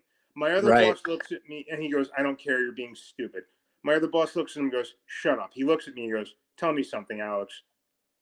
If you pay for this show, are you going to be able to make your rent?" I go, "Absolutely." He goes, "Are you going to be able to have food on your table?" I go, "Yes." He goes, "Are you going to be able to pay your bills and have gas in your car and get to work?" I go, "Yeah." He goes, "Have a great time." Yeah, dude. Yeah. You know, it, and the thing is, you know, uh, would it have been cool to have been backstage and all that jazz? Yeah, but you want to know something? That you that is a show where I just want to be in the chaos of the human sweat Yup. ball. I you want stand to- there and revel in it. You revel in it, you whoa, you grab a stranger, blah blah blah blah, you know, and sing with them, you know, with your arm around their neck, you know, that sort of thing. It's it's amazing. And to answer the second part of Wednesday Store's question, I, you know, I'm not a big Kiss guy. I don't really know very much about Kiss. I know a little bit about Kiss, and uh, they they were streaming in. I mean, I've heard that uh, what's his face, uh, Eddie Trunk, who's who I think is kind of a tool, was talking about. He always rails against Kiss because he's such a huge Kiss guy, but he rails against them because of, uh, I guess, Paul Stanley lip syncs or something Wouldn't surprise Losing me. yeah, he's losing his voice and you know, I don't know. I, I mean, Kiss is doing whatever, man. Kiss is Kiss. You know, they do their Kiss thing great. Uh, I like that Yeah, song, Black Diamond. Me, so Yeah, yeah. I mean, and I hate the comparisons when people say that the Misfits are the punk rock Kiss. I think that's kind of BS, man. I, I see why you make that comparison, but I, I just the Misfits are the Misfits to me. Like, don't don't don't do that. Don't call them the punk rock Kiss. They're not. They're their own I- thing. I can see why some people would say that. Me Number too. One But with the makeup, number two with the merchandising, but show me a band that doesn't want to make money on T-shirts. That's just Yeah. good business sense. Look at the Ramones. The Ramones, the Yeah. Ramones made that's where they made their bread and butter. Hold on, I just want to get through the rest of these comments. So Joe says that's fair. I'll take that. I don't know. That was into reference to some earlier comment. Um, Winston thinks that Megadeth over Metallica. So sorry, Joe. It looks like you're gonna have to argue it out with Winston if you feel like it. Too much junkie business. Glenn agreed when he tipped his hat to that one. Yeah, I guess that's in reference to uh, Johnny and Johnny. Yep. Yep. Uh, Marky played on Project 1950. Yes. And you want to know something? And I've, uh, if anybody has seen my Lodi show, I actually talked very positively about Project 1950, but not as a Misfits record, just as like a, a Jerry only album doing oldies. You know, I said the same thing. Great. I said, I, listen, I'm a huge 50s music fan. So, you know, anything like like Project 1950, Me First, and Yes. Gimme Gimmes, that's just fun. That's a good time. Fun. It, it's an album where you don't want to skip any tracks because they're all good. Right. All that You great know, you know them music all. with a distortion pedal. Yeah. So I mean, like whatever. Like it's just a shame it's not called like the only ones or Jerry and Marky sing some Just 50 call it songs. Project 1950. Duh. I mean, honestly, think about how revered, how how like like ginormous that would be for Jerry Only and Marky Ramone. Like that would be such a feather in both of their caps as, you know, it's just called Project 1950. It has Jerry Ramone, it has uh, Jerry Only and Marky Ramone, and they do a bunch of 50 songs, they do Misfit songs, they do Ramone songs. It just Yeah. works on paper so much better than calling it the Misfits. Well, I But- mean, like calling it the calling it Project 1950 and doing what they did is just great. And then, I mean, it's still great that they did it under the Misfits. The only difference is doing it under the Misfits name leaves them open for people to be like snarky and snide and like Right. Brand "Uh, it's confusion. Not really the Misfits. brand confusion. Yes, which is Like, what I you know- discuss all the time on that show. So If you don't want to listen to it, fine. Don't listen to it. You know, you Yeah. got to bust their chops. They're trying to make a living. This is You know, true. How, like I don't, I don't. I'm happy they're doing the reunion because I get to see it. Hell yeah. I'm happy they're getting. I'm happy they're making money. Like you know, Hell most yeah. of those punk bands put out all this great stuff we like. They didn't make a living on it. If if they can get a retirement nest egg out of this, Right. God bless them. Take what you can get and get it, man. Yeah. You know, Jerry Yeah. spent how many years keeping it alive for the fans? Get This the is true. reunion money and have a nice. When the time comes and you decide to retire and you can afford to because of these reunions, enjoy it. You earned it, man. I I think they will do it. I think they will uh I think they will do it forever as long as they can claim here's where I think they will stop. When they can't claim the money that they used to claim, when they can't command the the guarantees anymore, then they'll put an end to it. But as long as those guarantees keep rolling in, those dudes will never stop playing shows. And you know what? As long as it's like once a year, I think that's great. That's so many Listen, bands. There's so many bands who should just be be going out once a year and and and just doing their thing, right? The more they do, the more fans will actually get to see them. And Right. the more people are going to have those like out of body experiences we talked about. And that's great. Right. So, you know, as long as they want to do it, keep doing it, man. You know, I I love the Misfits music. I love the Samhain music. I love the Danzig music. I'm just happy getting good music. Yeah, I agree. Hold on. I there are so many comments in the chat. I gotta let, us get through some of these Sure. comments. Uh, I don't want. I love. I love the participation. I'm so glad that people are talking. It's it makes the it makes the show so so great. So Winston says he saw Phil Anselmo sing "Death Comes Ripping" with Danzig. That's interesting. Winston, do you have any uh, YouTube footage of that? I'd love to see a YouTube video That'd of that. cool. Uh, Joe wants to know uh, that uh, says that that rules, Winston. What year was that? Yeah, we'd like to know, Winston. What year was that? Wednesday says, uh, were the ticket prices reasonable for the reunion? What's Ultimate- reasonable? I don't. Uh, he's probably speaking about the Misfits. Uh, ultimately, at the end of the day, I think three hundred dollars was like the maximum threshold, and it was something that I tolerated twice over. I've seen them it three times. I spent three hundred dollars three times over what, like a four year period. but or a three year period. But I would say that if it was anything more than three hundred dollars, it I'd probably like if it was a five hundred dollar ticket. I don't know if I could justify that a second time. I wouldn't have been. I wouldn't have been able to afford floor tickets. It, for it just would have been yeah. It just would have been insane. It would have been crazy. What's reasonable? Like you know, I don't if- know. If if if you're addicted to drugs, you'll probably like crawl through the mud or do whatever you have to do to get Great money point. to- Great to point. get it. If you're that big a Great. Misfits fan and you can afford it, you'd probably pay whatever it was. Well, it took me six months to pay off three hundred dollars. So I guess at the end of the day, if it was a five hundred dollar ticket, it just would have taken me more months to do it. Yeah. I think I probably would have done it, but I, I mean, could I keep doing it? Like, I just it's not sustainable. And that, so you know, is the ticket price a little high? Oh my god, for sure. They probably, if you're really thinking about it, they might have made more money on merch if they had lowered the ticket price. If you really think about it, Probably. Um, I mean, people, would've if been more people have more money to spend, they're going to spend it. It's more sustainable. So I don't know.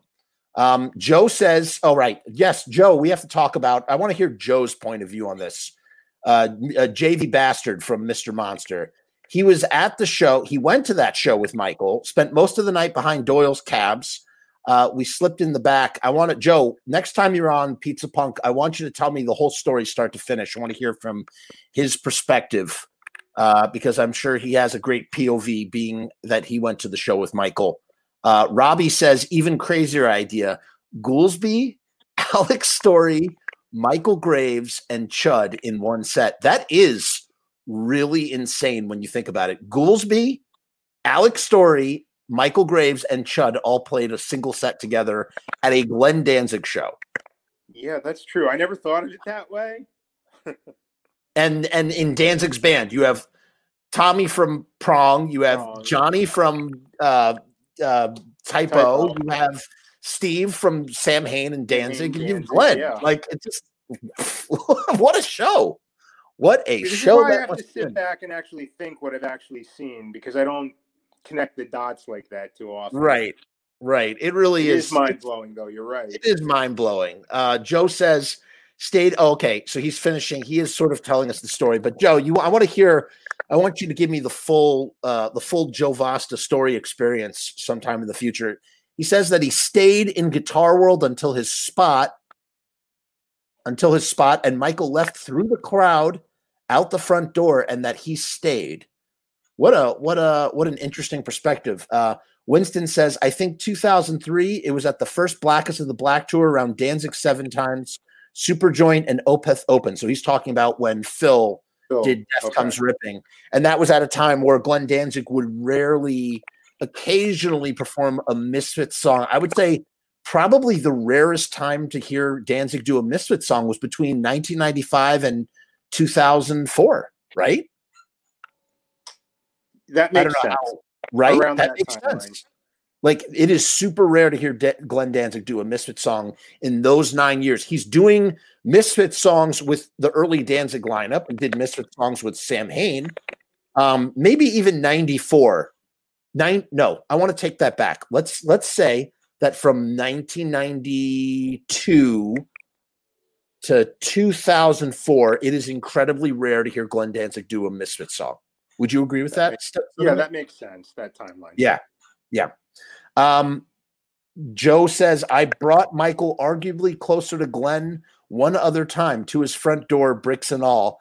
Uh, that is another story I want to hear, Joe. That sounds like an incredibly hilarious story. Probably at Danzig's LA house. They're probably touring in LA and went by the brick house, or not the brick house, but the house with the bricks in the front yard. Um, Wednesday says, "Well, Wednesday, you are really into Kiss." Uh, Wednesday says, "I read Kiss Charged, but this is not a Misfit show, so we could talk about. I mean, this is just a, a punk show. We're talking about everything."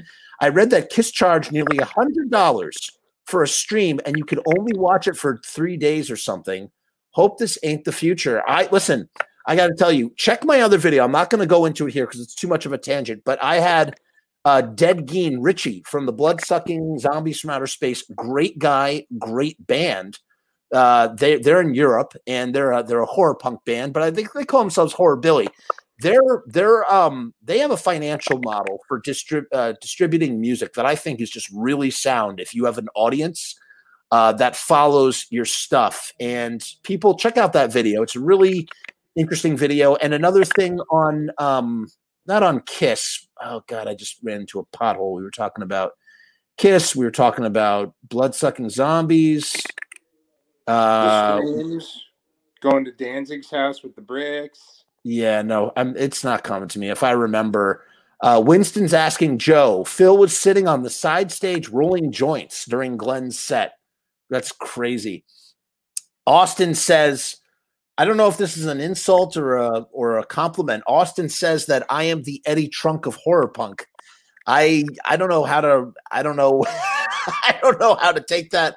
I did once ask Eddie Trunk at speaking of which this is the perfect time to segue into tell me let's talk about that Chiller Theater because Eddie Trunk was at that Chiller Theater that where yeah, they had the Misfits room and I asked him if he wanted to do because uh, you know, as you know, I've been making a Misfits documentary for many right. years, and uh, that's one of the reasons why I was at that show in particular. And uh, that was actually the day I met Sal B. And um, uh, I asked Eddie Trunk if if he wanted to uh, say, uh, you know, had a couple sound bites about the Misfits, and he's like, "I don't listen to the Misfits. I don't really even listen to Danzig. I don't really know much about that stuff." And then uh, I heard Eddie Trunk sort of slamming the Misfits reunion um, when it first happened, and I thought, what a what a jabroni! This guy is just such a friggin' jabroni. I, I don't like Eddie Trunk. not a fan. You know, I I was I used to watch that metal show a lot. That was an interesting show. The concept yeah. was interesting, but he had Glenn Danzig on. I don't remember that one. I With Bill remember... Ward. Hmm? Bill Ward from Black Sabbath and Glenn Danzig were on the same show for that metal show. I rem- see, I remember.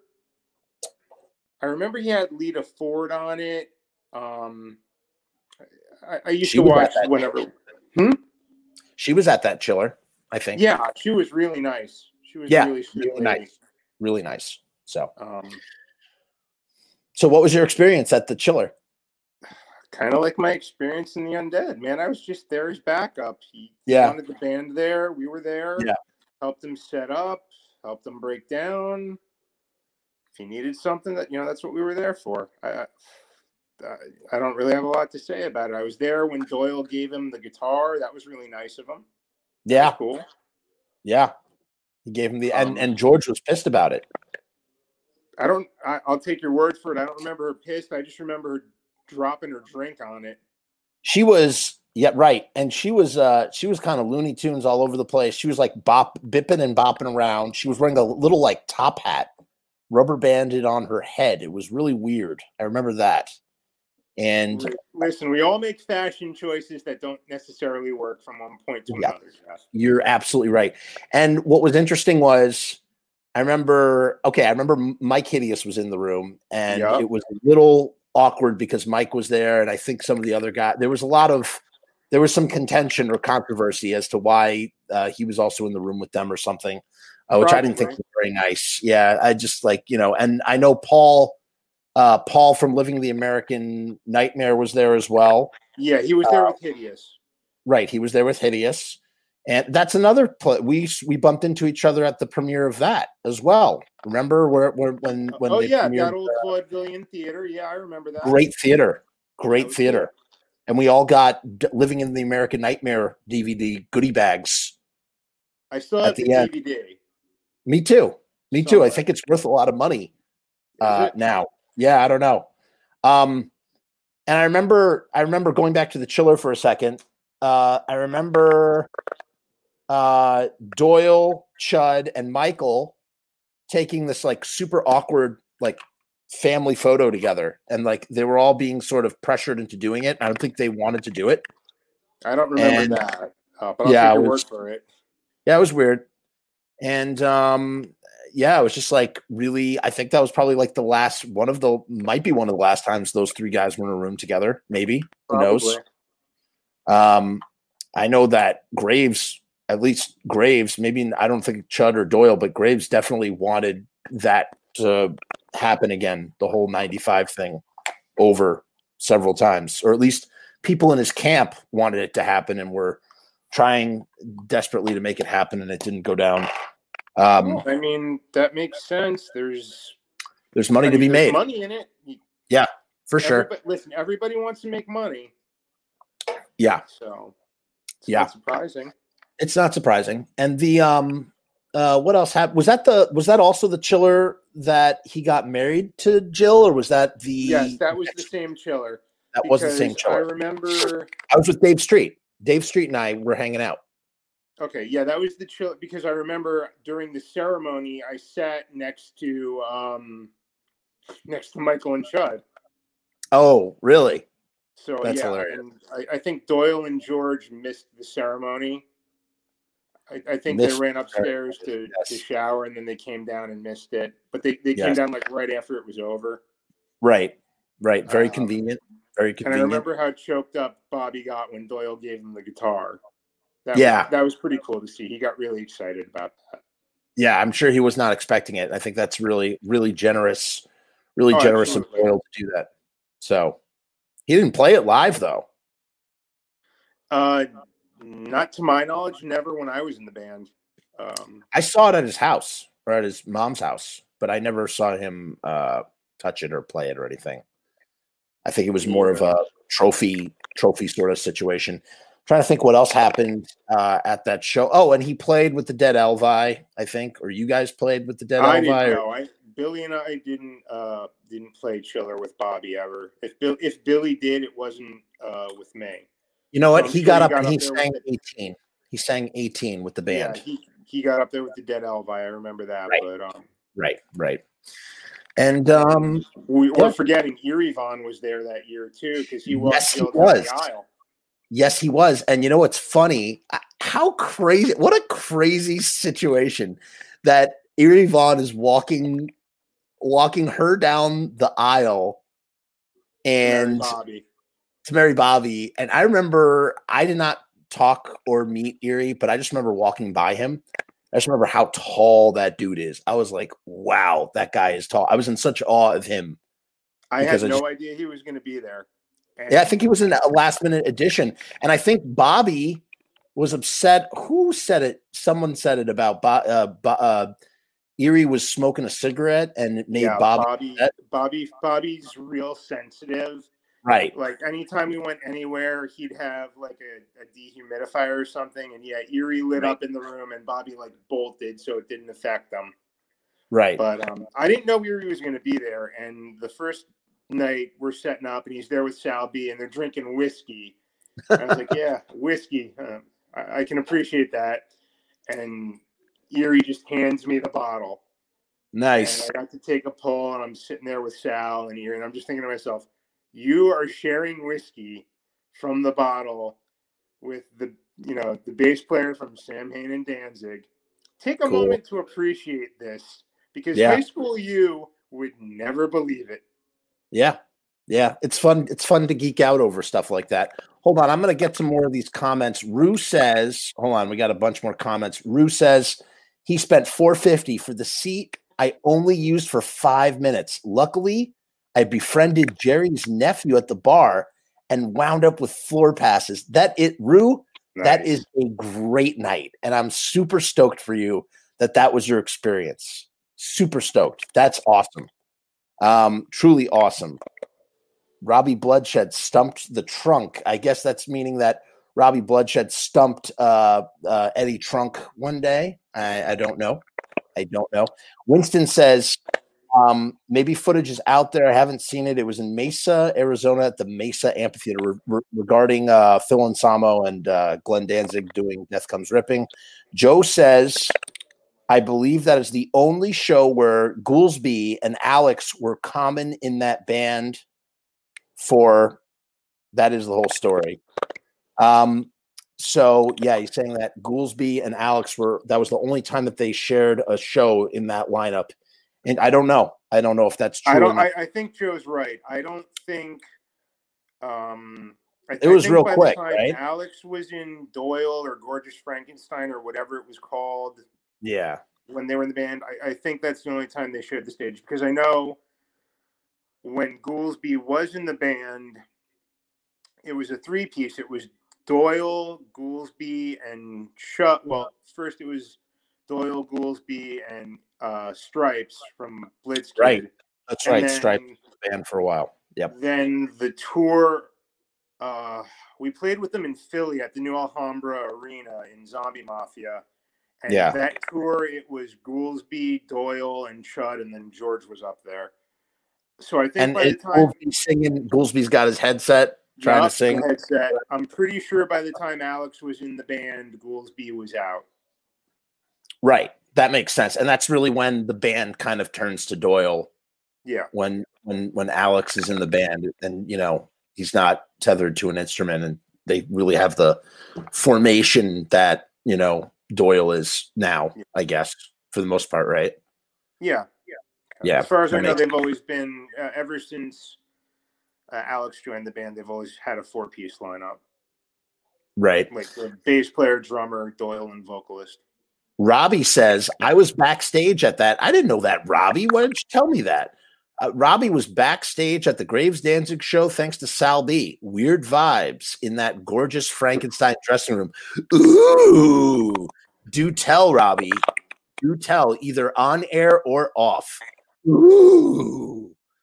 Um, Joe says, yeah, pretty sure that was Goolsby's last Frankenstein show. So there you go.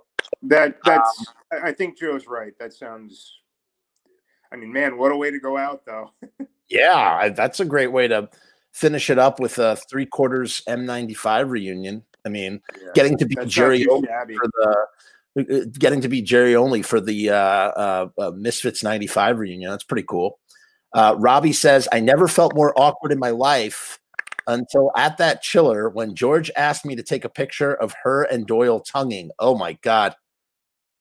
Oh my Lord. That That is sounds that, right. that that that sounds like a, a crazy scenario. You know what's funny? I did the Doyle episode of Rock and Roll Cooking with Sal B, uh, which really has its genesis at that chiller. And um, you know, the thing that people kept mentioning in the comments that I never noticed when I was filming the episode, when I was filming the interview, is every time Doyle takes a bite of this pasta, Doyle has a ginormous mouth, and every time he takes a bite of this pasta, he doesn't swallow. He just he just puts the pasta in his mouth, careful not to get his makeup messed up, and then just keeps talking. And it's like, dude, you just put a whole fucking thing of pasta in your mouth. He's just like he's like such a beast of a person that he doesn't That even takes talent. to ch- yeah, he doesn't have to chew his pasta. He just like it's like this. And then he's just like talking. It's just really crazy. Really, really crazy. Uh, Austin Smith is asking Jeff, any chance of getting Mike Hideous on the show? Austin, I actually messaged him. Uh, uh, we hadn't spoken in a while, and I was like, "Hey, man, you want to come on the show?" He said yes. Uh, haven't scheduled anything yet. Uh, usually, I don't like talking about that stuff until I have have it locked in. But you know, we'll see. Hopefully, I'd like to get. Uh, Mike has a new project out, and I believe he is in the process of uh, get, get regaining control of living the American nightmare, and I'm very happy for him. And I hope that uh, he gets to do whatever he initially wanted to do with said project. So good for Mike Hideous on that regard. Um, Austin says Robby Bloodshed asked Eddie Trunk to name three Misfits covers. Metallica did, and Eddie Trunk could only name one or two. So Robby Bloodshed stumped the trunk. Is that a feature on the show? That was him? something on that metal show. They used to have like audience members go on and ask Eddie questions, and if he got them wrong, they'd get like a prize. Interesting. Winston asks, why was Goolsby not the singer of Doyle? So a couple of things. One, uh, I believe that that Goolsby was always just the singer of Gorgeous Frankenstein. The band really, I guess it's the same band, but it really sort of changes into a different band. Doyle is a different band from Gorgeous Frankenstein, even though it carried over some of the personnel. It's a different formation. Uh, they have a front man in in Alex Story. Goolsby is kind of a front man, but he's also playing bass as a, they're a three piece, and they essentially become a four piece with Alex Story. It's kind of like a whole shifting, and plus Doyle and George broke up, and so uh, uh, Doyle. I've heard many different people take credit for this, uh, but Doyle uh, uh, smartly, smartly is not a word. Uh, ge- in in a genius, in a in a smart. What am I trying to say here, Alex? In a in a clever move. in a why a why in, in a wise decision in a clever move whatever why am i making such a big deal of this in a in a clever stroke of genius in a in a in a genius. God, I can't get past it. Um, D- Doyle made the very wise decision to change the name to Doyle, and now he never has to worry about you know uh, who owns the rights to the band or anything because Doyle is Doyle. It's a smart move. It Doyle. plus, it's a lot less letters on the T-shirts. They're probably cheaper to make that way. right and also if you think about it he's at he's at this time he's doing shows with danzig danzig and doyle Yeah. and so it probably worked for marketing it's like a weird brand confusion where you're going where nobody even knows that doyle is a part of gorgeous frankenstein it's like huh it's like you either change your name to frankenstein which also would have been a very smart move i believe there's a band called frankenstein but i think doyle could have just changed his name to Frankenstein. That would have been a really cool, interesting idea. You know, he comes out of the show like someone flips a switch. Alex Story flips a switch, and Doyle, you know, the, there's electricity, and Doyle comes out of a coffin and starts playing playing his songs. Frankenstein. That makes sense. Drop the gorgeous. You know, they they did that. Uh, the Dead Boys were original when they were in Cleveland. in 1975, they were called. and did there's you a- ever um, did you ever there's read video. Cheetah's Cheetah's book? I've never read Cheetah's book, but I have hung out with Jimmy Zero backstage at the Only Dead Boys reunion in 2005 with all the members. Jeff Magnum. Well- yeah. Well, hold on. cool. Now there were that's are you talking? You said in Cleveland, right? Because they also did they also did the Save CBGB shows too. Right. did- That's I'm. Oh, oh, oh, oh. Well, no, not the one in Cleveland. I was at CBGB's. okay. I didn't get see. That's one of the CB's reunion things I missed. I wish I'd gone to. I saw Um, a bunch of shows there, but I didn't get to that one. I recognize. I, you know what's funny? Yeah. Go ahead. What? my first undead show first time i was playing a bass uh was with the bullies and i forget who else was on the bill but jeff magnum was at the show Right. Yeah. Jeff Magnum was always doing stuff with the bullies. I'm not a big fan of the bullies. I so I helped Peter Crowley put on those Max's Kansas City reunions in 2010. So the one the thing that you played, I was one of I was like a assistant to the organizer, promoter, whatever you want to call it. And um and I remember the bullies were real dicks. They're just they really are bullies. They're they're kind of like I don't know. I thought they were kind of foolish. Um and their big claim is associating with Marky Ramone. I don't know. I just feel like they're kind of and and Jeff Magnum. Jeff Magnum would do Sonic Reducer Yeah. with them and jeff I didn't play with them the night i played what i played wasn't one of the max's reunions when i played with them it was a, it was some small bar uh, in New York, but it was with the bullies on the bill, and um, I just remember Jeff was there. I'm like, okay, this is one of the Dead Boys. This is really cool. Yeah, that is really cool. And if you if you're friends with Jeff on Facebook, he has a bunch of videos of him playing bass to songs, and it, he does uh his bass playing. And you'd appreciate this as a bass player. The way that he plays, he is a phenomenal bass player. Number one, Oh yeah, And two, hit the, the stuff that he's doing on "I Won't Look Back." I don't know if you're familiar with that song. yeah, sure. Oh, it is that bass part is like I like literally must have watched that video 20 30 times just in all again ba- baseball uh, music is my baseball just watching this guy just just str- the strumming technique for playing he's playing it like a guitar player he's playing the bass like a guitar Yeah. player he's so good he's not cheating he's not doing any you know um not, not doing any like uh, energy conservation things he's like really sort of just He doesn't doing get enough credit. he does not get enough credit for what he's done. So, um, so there's that. Um, but in terms of, yeah, I just think that it would have made sense for Doyle just to call, you know, if you're if you're changing the band, call just call yourself Frankenstein, or I mean, no, call yourself Doyle. But I mean, if you're not going to call yourself Doyle, or if if George splits and she owns half the name, you know, because she kind of owns half the band, you know, call yourself call yourself Frankenstein. Call it a day. That That would have been kind of interesting. I think that would have worked. Uh, Joe says a lot of that show's plans were confusing to seemingly all internally. If not mistaken, it was the day after Xmas. So he's saying the show happened the day after Christmas. Um, I know that uh, yeah, Joe Joe was was made privy to some of those details, and as as was I. We understand that yeah, it was a little Yeah, there was definitely some chaos with that uh at that show. I don't know if that one was the day after Christmas. I it it might have been really close to Christmas because I know I know for a fact the one that was a day after Christmas was the show I took Dave and that that was the night I met like all the other guys that wound up being in the zombie mafia.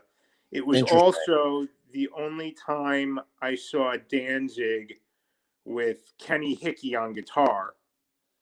Right, and from know, Type Yeah, and I know when the the the Doyle Graves Goolsby Chud thing. That was 2009. That I remember. That show was with Tommy Victor on guitar. So So was that 2009? I don't know the dates, but unless he did I don't think I don't think he did two shows at Starland the day after Christmas. But that would be interesting if he did. And it might have been around that time because it kind of it, it, makes sense to be around that time because he was probably home visiting his mom or something. Uh, Joe says Joe says that no one in Gorgeous Frankenstein was really a brief of the details of that show, and that he believes even Goolsby was rather surprised that Alex was there. Interesting. Joe goes on to say there was no rehearsal before it. Michael knew nothing more than that he was invited to come down and jam and that he was on the list. So Doyle probably put Michael on the list. Danzig is probably not reviewing the guest list. So how would Danzig know? Graves is keeping a low. Joe was Graves was probably keeping a low profile, right? Um, he says, I believe there was only one brief phone call in planning it. So there you go. Um, and Robbie says, Jeff, Alex's favorite guitarist is Rikk. Does Alex know about my interaction with Agnew? I don't, probably not, but thanks for the great, great story. I didn't know that. So Rikk Agnew is your favorite guitarist? Oh yeah, absolutely. I mean, Rikk Agnew is the reason I learned how to play the bass and the drums. Like I, I, I really learned. Like I started playing guitar in seventh grade, and that yeah. was my first instrument. And I, I listened to like all your stereotypical pop punk stuff, and mm-hmm. my father's coworker knew that I was listening to that. He goes, "I'm going to make him some CDs. So here's some real punk rock." So he makes me these mixed CDs with the Stooges.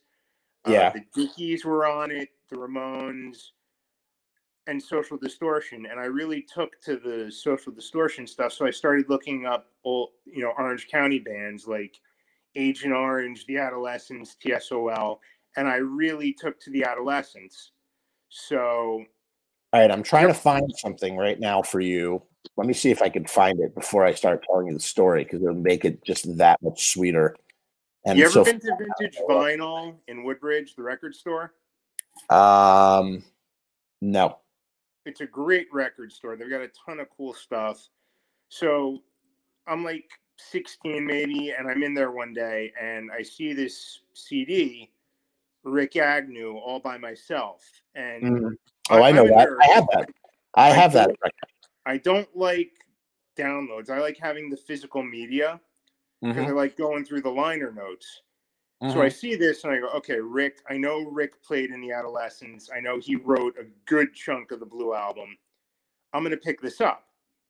Mm-hmm. And I'm looking at the liner notes, and I see, you know, vocals, guitar, bass, drums, all Rikk Agnew. And I knew people like all by himself.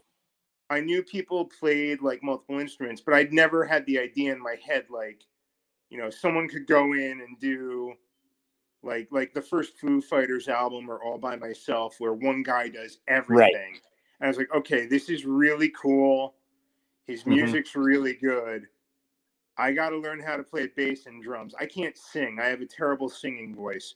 But if I can't find a band, maybe I can like find a singer at the very least and still be able to do like like I wanted to do what Rikk does. I still do. You know, all, all my well, guitar what's playing. Stopping want, you? Hmm. What's stopping you? Well, nothing really. I you know the fact the fact that I don't have to. I play in, in two bands with a bunch of really great musicians. Like I, right. I'm a I'm a good drummer, but I'm nowhere near like Mark or Alex, the guys I play with. I don't mm-hmm. have to do it all, and I'm happy playing with those guys. but you know, that's why I picked up drumsticks.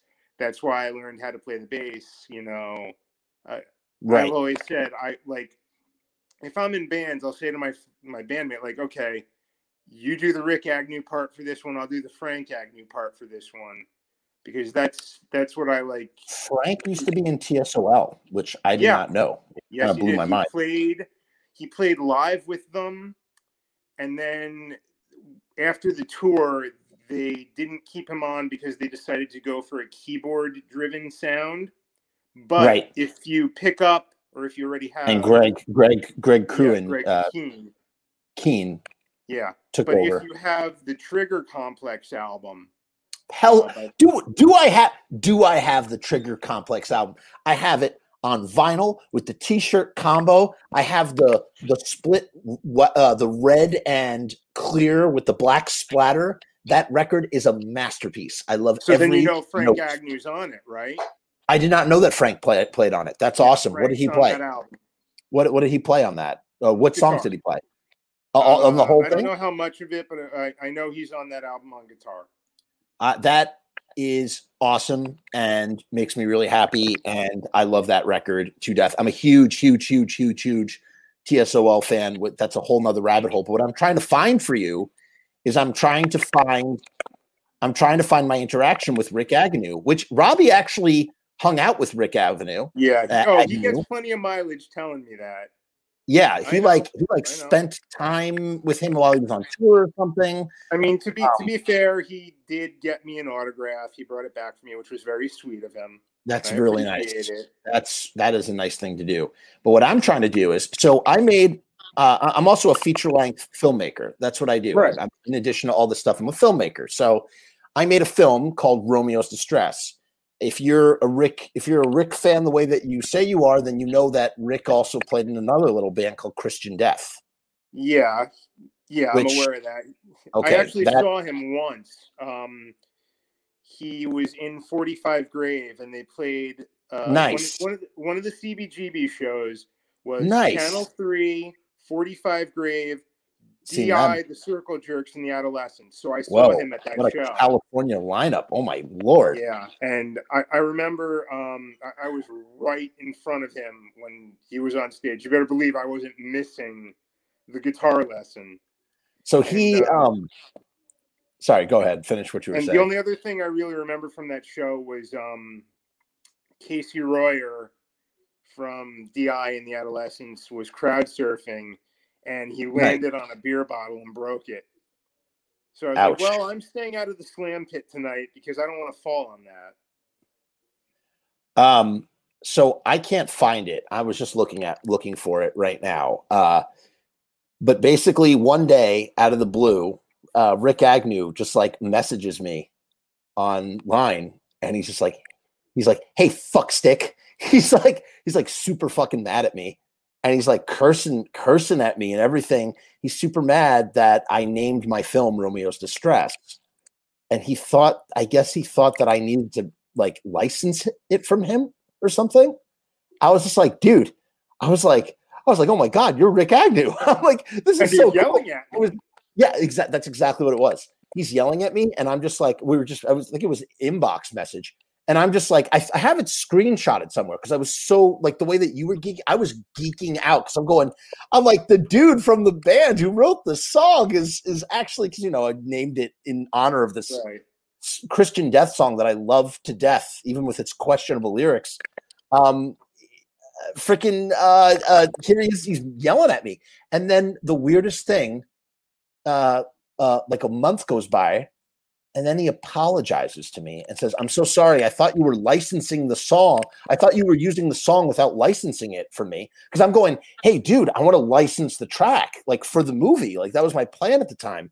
And um, and he actually apologized and said he was re- he confused me with another movie which is called little sister or little angel which uses the track and then he never got paid for it or something uh, but it was just funny that i was just weird that like here i am using the name of the song and then the guy from that's the amazing thing about the internet is that like when the thing is small enough when the world is small enough yeah. that like the person who's affiliated with the thing will you can interact with them or they can Yeah. seek you out or some sort of weird so I thought it was really funny that he was just super mad about about the use of that name and then like he was like totally cool about it and it was just it was over it. I just thought that was really funny and that's It that's my is. interaction with Rikk Agnew. I know it's like kind of overblown all that No, explanation. listen.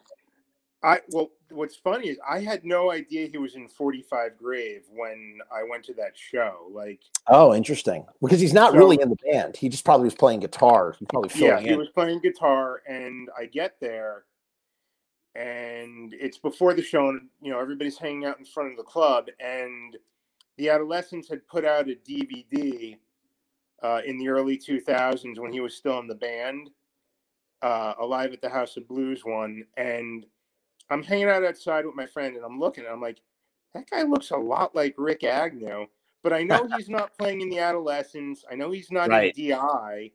So I get inside and I'm up by the merch and there's someone selling like Rikk Agnew shirts. I'm like, and I asked them, I'm like, is Rikk playing tonight? And I just don't know it. And like, oh yeah, he's playing guitar in 45 Grave. And I was like, so great. I was like, well, this is officially the best night of my life. Yeah, dude. can take this as a win. I would say that's a win for sure. Um, that was a killer lineup that night. I so to continue the thread, Joe, in between Robby's comment, Joe initially said there was no rehearsal before this this reunion show. Michael knew nothing more of it. He was invited to come down and jam, and that he was on the list. I believe there was only one brief phone call, and then he follows it up with, "But if there was as much of a handshake between those dudes, you saw it on stage." I guess meaning that there was there was no love lost between those guys being on stage together. They uh, sort of uh, it was a very awkward or strained situation. Who knows? Who knows? I mean, you know, if it was, kudos to them for doing it. You know, they didn't have to do that, and they still chose to do it. So Right. pretty cool of them.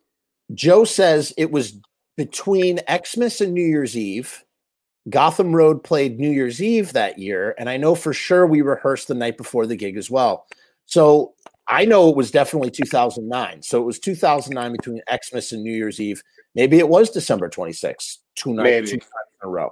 Who knows? have. I just know for a fact the first time, uh, because it was the first time I saw Danzig, was the time I took Dave, and it was definitely the day after Christmas, and Gotcha. it definitely wasn't the. It definitely wasn't the show with Michael because the first time I saw Danzig, uh, Kenny So- Hickey was on guitar, and I know it was it was Tommy on guitar for the the show that Michael did with Doyle and Chud and Goolsby. Lastly, Joe says the audience saw 100% of the interaction between Alex, Ghouls, Chud, Doyle, and Michael that night, which is pretty interesting. So there was no backstage interaction between any of these individuals. They all hopped on stage, did their thing, and that was that, I guess, according to this comment that Joe made. I've Uh, heard that before. But we know that Doyle and Chud definitely continued on, uh, at least for a few more years until uh, Chud left Doyle in the lurch right before Right tour, before the then, tour. right, and then T- Teeny from Tiny, Anthony Biuso from TSOL. yes, from TSOL, who I had seen. I've and never missed a, yes, and I've never missed an East Coast TSOL show. So I had seen him at, I'd seen him with Asbury TSOL. CBGB's. I'm sorry. I saw them at Asbury Lanes with Tiny. So, to, just a correction, I've never missed them when they're on the East Coast. I didn't go to every single East Coast date, but I've just never missed a tour. Um, and man, he was such a solid. I like Anthony, the new guy. They have another guy named Anthony in the band, but Yeah, uh, Anthony Val Hernandez. Yeah, he's yeah, a good drummer. great drummer, great drummer, and he did a great job. I saw him with the Souls, but uh, uh, Tiny was great too, man. Tiny was such a Tiny- solid drummer Oh for them. god, it was like a cannon behind them. Yes, Uh, Yes. Yeah. I And he held it the- Huh? sorry, go ahead. No, no, go ahead, go ahead. Say, I saw them at the lanes and Tiny was on drums and it was great because he could actually answer a question for me. I saw Tiny twice with the Dickies, once at the original Fiend Fest Mm. and once at a Joey Ramone bash. and I had caught a drumstick uh, from Tiny when he threw it out at the Joey Bash, but I caught another one that night, and I had them, and I had no idea whose was whose. So the night he played with TSOL, I was like, "Hey, I, I need to ask you a question. You got to settle this for me. What kind of drumsticks were you using when you were in the Dickies?" He was like, "Oh, that's easy. I was using these." So I was like, "All right, cool." He goes, "Why?" Because I caught one, but I caught one from someone else, and I don't know whose is whose. He's like, "Oh yeah, mine, mine was definitely this one." And then at the end of the night, when the set was done, he gave me one of the ones he used with TSOL. So I have a matching pair from Tiny. But he was he was a cannon with them, man. They were so powerful when he was on drums. Powerful drummer. And you want to know something? He probably could have held his own on d- doing those Misfits tracks, but all by himself, he would have just crushed doing Misfit songs. Probably. I mean, he that. did them with Doyle. He did that tour right. that Chud dropped off of. Right. I was at the third show when when we did that interview, and and friggin' uh, Doyle and Chud. It's me, Doyle and Chud, all sitting. No, me, Doyle and Sal, all sitting on a couch. They just did a sound check, and I just was. I just. I wasn't saying anything. I just was there as as Sal's friend. But I'm just sitting there watching uh, uh, Doyle and Sal talk about Chud uh, leaving him in the lurch, and how they, he was so grateful to have uh, Tiny there, and uh, come in. And he did. Listen, he held his own for literally learning those songs in 48 hours. Maybe. I mean, Tiny's a pro. He played in Head P, TSOL, the Dickies. Yes. I think he's yes. I think last I heard he was doing Bullet Boys before COVID hit, I think. I I don't know. Um I do know that I, I think it's a shame that he left TSOL because he was just so stable for that. He stabilized that the the lineup for so many years, and it's a shame they couldn't see eye to eye or whatever happened. Yeah. Uh, it just uh, it just really really is a bummer because I just really liked him. But I'm glad that they got Anthony. Anthony's great. Yeah. I think he's beyond. He's done a bunch of singles with them now. Um, we were um, supposed to play with them before COVID hit. We had we were Zombie Mafia was booked. Oh, really? In ballroom with Black Flag, TSOL, right. the I was going to go to the New York Chaos. date. I was going to go to the New York date and then COVID hit, and that was that. I mean, yeah. we, have played with the Dickies and TSOL before. Not that it wouldn't have been great to do it again. Yeah.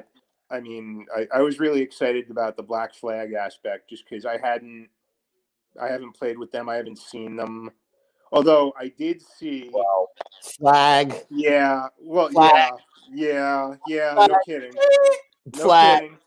Um, my first con my first real punk concert. I'm not talking like pop punk stuff. I was in Philadelphia, uh, checking out the college I went to, and it was at the Theater of Living Arts. I saw a Rollins band doing a set of exclusively Black Flag songs. It was oh, a West Memphis West... Three benefit, right? And right. then the opening act was Keith Morris with Rollins band doing nothing right. but Black Flag songs from his right. era. Right. That was awesome. That is awesome. But yeah, no, you'll get no argument from me on the whole flag, black flag thing. I saw Flag with TSOL at Irving oh, Plaza. That's that's a show. And and Jerry Only was there in full Jerry Only regalia because of Dez. Oh, uh, that's so cool. Funny.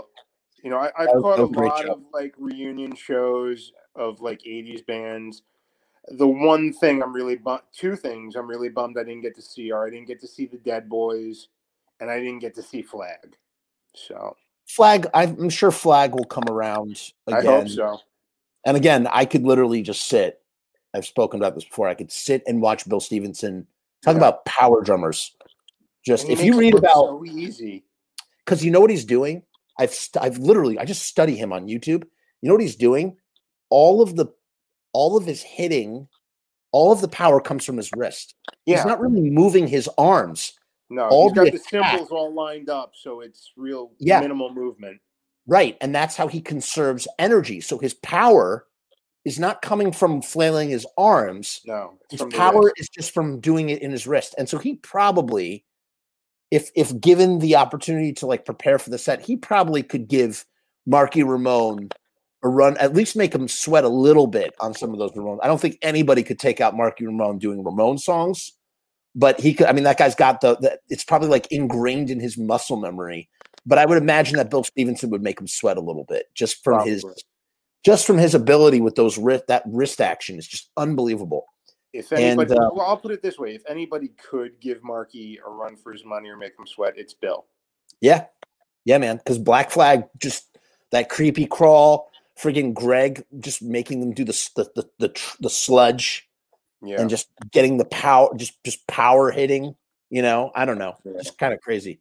Um, uh, uh, friggin' Austin Smith wants uh my Chud impression, which is really a ripoff of uh you know hearing the Blitzkid guys do it. And again i've spent a lot of time around chud but it's like me doing an impression of those guys doing the impression. And really i, I think that as i say i say this every episode i think Lo- loki does the best chud he does Loki the, does a very good chud.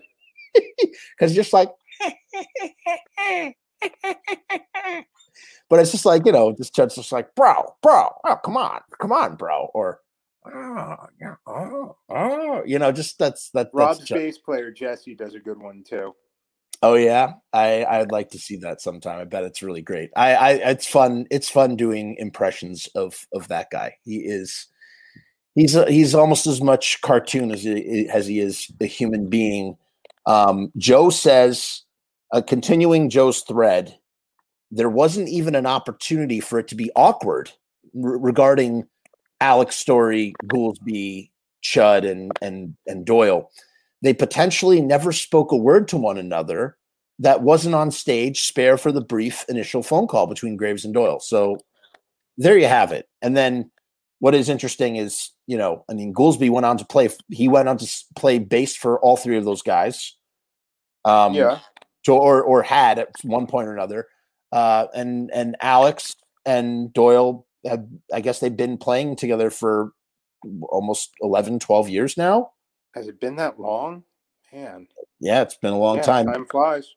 Uh, uh, Joe says that the Chud impression is all in the shoulders. I think he's talking about with Loki. Loki just goes, he's like, it's just so funny, man. It's just so funny. Um, I always said I wish I had joined X Ward because I had the greatest stupid pun band name ever. what was it? What would it have been? What, just Okay, Zombie I Alex? been- Or? I could have been Medic Al Waste. Medic medical waste. How, how, how great of a stupid pun is that, huh? That would have been perfect. Um, that would have been that that would have been good. I'm sure that would have gotten a chuckle out of Chud just going. I mean, I, I can't even do it anymore. It's like I get put on the spot. I can't even. I don't have it within me to uh, uh, to even do it anymore. Um, another thing, another time we crossed paths, you were at Ghouls Night Out X. yeah. Remember you did that was- interview? Yeah, and thank you. I did want to say thank you. I did manage to track down that uh, that link you told me about with the footage. And oh, you uh, mean the thing that someone had hacked yeah, from me? yeah, I do I'm so appreciate. pissed. I'm pissed that it got out. I don't know. Like I tried reporting and flagging it. it really makes me mad. Well, for what it's worth, number one, it wasn't me. Number two, I'm very flattered how much of my footage made it into it. And number three, I want to personally thank you for not making me look or sound stupid. I don't. Oh my god! I thought you spoke so intelligently. Well, I appreciate you making me not come off like a goon. No. Uh, but yeah, I was I was in the first two bands that played Ghouls Night Out X. So yeah, I was there. Yeah, that was a great show. It was a fun Yes, show. it Fun, was. fun time. Fun time. Um, and then I'm trying to think. I'm trying to think if there's any other times where we had crossed. I mean, I oh, I saw you at the Mr. Were you at the Mr. Monster um uh, uh at, at Clash Bar? Yes, I was there. I don't know if I didn't see you there, but I was at the Clash Bar. Yeah, I was. Maybe I um, I left early. I left halfway through the set. I don't know. I don't. I didn't run into you because I, uh, Jeff Grun was nice enough to give me the bass and let me play "Guaranteed to Bleed" with them, which was my favorite Mr. Monster song. But I don't think I saw you that night. Nice. I came. I was with Raimi, Raimi Stein. Yeah, We- I know. we I know who he is. I don't think I've ever formally met Raimi, but I know who he is. He's a Um, great I guy. saw him, but I don't think I saw you. I was just floating around, walking around, um, yada yada yada, just sort of out there in the ether. Uh, it was a great show. It was gr- I was I was glad to see some of it. A lot of a lot of people in that room that night. That was a, that was a lot of people in that Clash bar, uh, which I believe is closed down. Right? It is, now. yeah. I, I actually live. That's a shame. Um, I, I I'm like a, a five minute drive, ten minute walk from where Clash Bar was. Mm. I, I used to walk there, but um, yeah, it's gone. It's a it was a great it was a great place. Uh, some people have made their whole careers there. You know, so It was an interesting room. I liked the place. I just always well, it, had a, hated pole- it had a pole going down the middle, right in front of the stage. That used I to drive me that. nuts. yeah, it it me nuts. too. cool room, and it got Yeah. points for having that really cool New York Dolls poster with Jerry Nolan's drums on display. I don't know if but I I was saw like- where was that located. I don't even remember. That was um if you're facing the stage and you're in that that main area where the stage was, yeah, uh upper like like if the stage if you're looking at the stage like a watch and the stage is 12 the Yeah. poster was like between 1 and 2 it was like in that upper Huh. right hand corner area yeah. It's just a shame that it's gone, man. Uh, Yeah, I'm really place really just really weird design i'm like who who puts a pole right in front of a, a stage I think that being at that uh, impromptu Jason Trioxin Memorial concert was a great last show to go to that place and hang out with like it was like a it was like a, a, a just a, a smorgasbord of people that I had met over the years and just had known from various different communities and just hanging out and shooting the shit with everybody. It was a lot of fun, truly. I mean, it it, it would have been. See, to me, I, I get what you're saying. Um, I would have considered it fun if if I was there for any other reason. Y- yes, yes, yes. It was. It was. You're. You're absolutely right, and it was a very somber. I did not go to any of the other things because, again, I was not. Uh, uh, Jason and I were not cool when he passed away, and you know, him and I had had a falling out, and I just felt like kind of it was a little disingenuous. But I, I thought that it, the the nice thing to do would just be to pay my respects at that show Sure. which is what I I did. So I was glad to be there uh, in in his uh, in honor of his memory. Um, and Robby's saying that we actually had crossed paths at the Robby Bloodshed uh, Zombie Mafia Blitzkid show where Blitzkid didn't play. Do you remember this? This was this must have been November of 2011. This is when I first met Robby. Actually, was that the young um, the one in Trenton? The only show Yes. I remember. I didn't Yes. remember.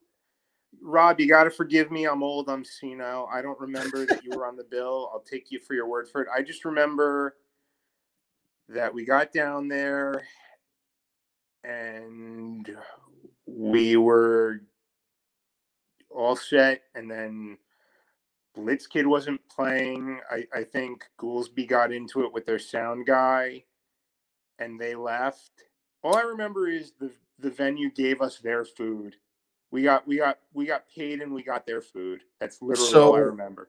what I remember from my POV, I you know, Goolsby actually explained the whole thing to me, and I forgot when I was on tour with him. I think he or before I had gone on tour with him, he actually told me what had happened, and I don't remember. But basically, they had come in for a show. The silent horror guys were backing them up at the time. Yeah, two guys yeah. Silent horror, and um, they they they flew in. That was actually I didn't really meet Tracy. That was the first time I Tracy and I were at the same place. Um, and what had happened? Yes, it was something surrounding their food. Maybe they uh, something was there was something weird, and and yeah, they were they were being treated. Blitzkid were being treated very uh, poorly, and they had Yeah, you know just on the road. Yeah, they were they they were you know uh, weary from the road or something, and they wanted maybe they wanted to eat or something, or I, I forget something happened around that. It was around uh, um, uh, being treated like dog crap, and so they were like, you know what, we're not even going to play the show. Screw you, and they bounced. And uh, I was there because uh, I actually I, I did some video for Robby's set that night, but also um, the way I had met Goolsby in the first place was he he did an interview for my Misfits documentary, and he I needed him to sign a release, and so I came down to the show for him to sign. The, and it was funny. I didn't know his real name. I think. I think maybe I knew his name was Steve, but he's like signed his name Steve Matthews. I thought I was like, whoa, Steve Matthews. That's funny. Because uh, you know, I just think he's Argyle Goolsby. Yeah. Um, but uh, yeah, and it was just so it was a, it was a Blitzkid show where Blitzkid didn't end up playing. Didn't they didn't end up playing? But I guess Yeah, you I were there. We were both there. Yeah, I just remember. I just remember. I I thought it was like. I just remember him leaving, and almost getting into it with the sound guy at the door. he was he was mad. He was re- he was Yeah. really mad. Um, and I and you know, and the three guys just followed him right into the box truck. They he signed my my my release and off they went to wherever the next show was. And that was it. That was the the band was still I don't think the, the band had not announced that they were going to be breaking up yet. No, not at that point. Right. It was right before that. It was, it was, yeah, it was November because I think it was February that they announced that. So it was like very, very close together. So I guess apparently we had met then too. And Robby confirms that was Trenton, New Jersey. And Joe says, Murdergram's computer get uh, get hacked as often as my gear gets jacked. You know, Joe, we should put that on a bumper sticker, much like uh, "Stop making fun of Danzig."